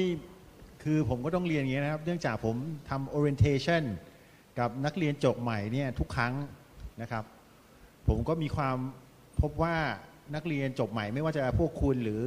สายไหนก็ตามเนี่ยทุกคนเนี่ยอยากประสบความสำเร็จเร็วๆ อยากได้เงินเดือนเยอะๆนะครับ ผมคิดว่าตัวเนี้ยเอ่อผมอยากจะแชร์อย่างนี้ยนะครับ ต้องบอกว่า ความสำเร็จเนี่ยมันต้องใช้เวลา แล้วก็มีความอดทน เรียนรู้จากความผิดพลาดนะครับ แล้วก็ที่สำคัญที่สุดคือเราต้องมีเป้าหมายในชีวิต 5 ปีจากนี้ 10 ปีจากนี้เราอยากจะทำอะไร แล้วเราต้องโฟกัสกับมัน แล้วก็พยายามเป็นให้เป็นไปตามที่เราอยากได้ และแน่นอนภาษาไทยเนี่ยมันมันเป็น competitive advantage ที่คุณจะได้เมื่อคุณมาทำกับบริษัทไทยในเวียดนามอยู่แล้ว ผมยกตัวอย่างนะครับ กติเนี่ยผมเจ้าของแบงค์ผมเนี่ยเขาจะมานะครับ แล้วทุกครั้งเนี่ยผมก็ต้องพยายามดันคนเวียดนามของผมเนี่ยที่คิดว่าในอนาคตเนี่ยจะเป็นผู้บริหารรุ่นหนุ่มคนใหม่เนี่ยผมก็ต้องให้เขาไป present เองนะครับเขาก็ present เกี่ยวกับลูกค้าเกี่ยวกับการบริการ แต่ยังไม่มีครั้งไหนเลยนะครับ ที่มีคนเวียดนามที่สามารถ present ภาษาไทย ให้เจ้าของแบงค์ผมได้ ผมคิดว่าถ้าถ้าวันเกิดขึ้นเนี่ยคำถามแรกที่ต้องถามคือคุณชื่ออะไร ทำไมคุณภาษาไทยเก่งได้ขนาดนี้ ผมผมคิดว่าเขาจะจำได้มากกว่าคนที่ไม่ได้พูดภาษาไทยครับ เพราะฉะนั้นยังไงเนี่ยการมาทำในบริษัทเมืองไทยก็เป็น advantage ของคุณอย่างหนึ่งอยู่แล้ว เวลาคุณต้องสร้างประสบการณ์ สร้าง skill นะครับให้ให้ให้พร้อมที่จะสามารถช่วยเอา goal ของบริษัทเนี่ยไปประสบความสำเร็จได้ครับ แล้วก็ไทยแชมป์ก็ยินดีที่จะเป็นตัวกลางนะครับ ที่จะช่วยเหลือน้องๆทุกคนในการที่จะทำงาน หรือที่มา training กับธุรกิจไทยครับ ก็ขอบคุณครับ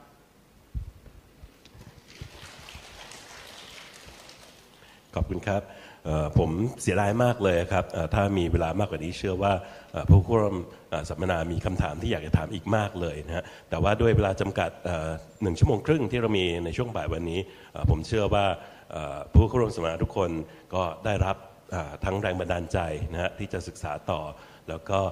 ได้ข้อมูลที่เป็นประโยชน์ ไม่ว่าจะเป็นสำหรับตัวนักศึกษาเองในการที่จะพัฒนาต่อยอดความรู้ภาษาไทยของตนเองนะฮะหรือว่าสถาบันศึกษาที่จะไปพัฒนาหลักสูตรให้ตรงกับความต้องการของภาคธุรกิจมากยิ่งขึ้นนะฮะผมต้องขอขอบคุณนะวิทยากรของเราทั้ง 5 ท่านในวันนี้นะครับ ขอบคุณมากครับ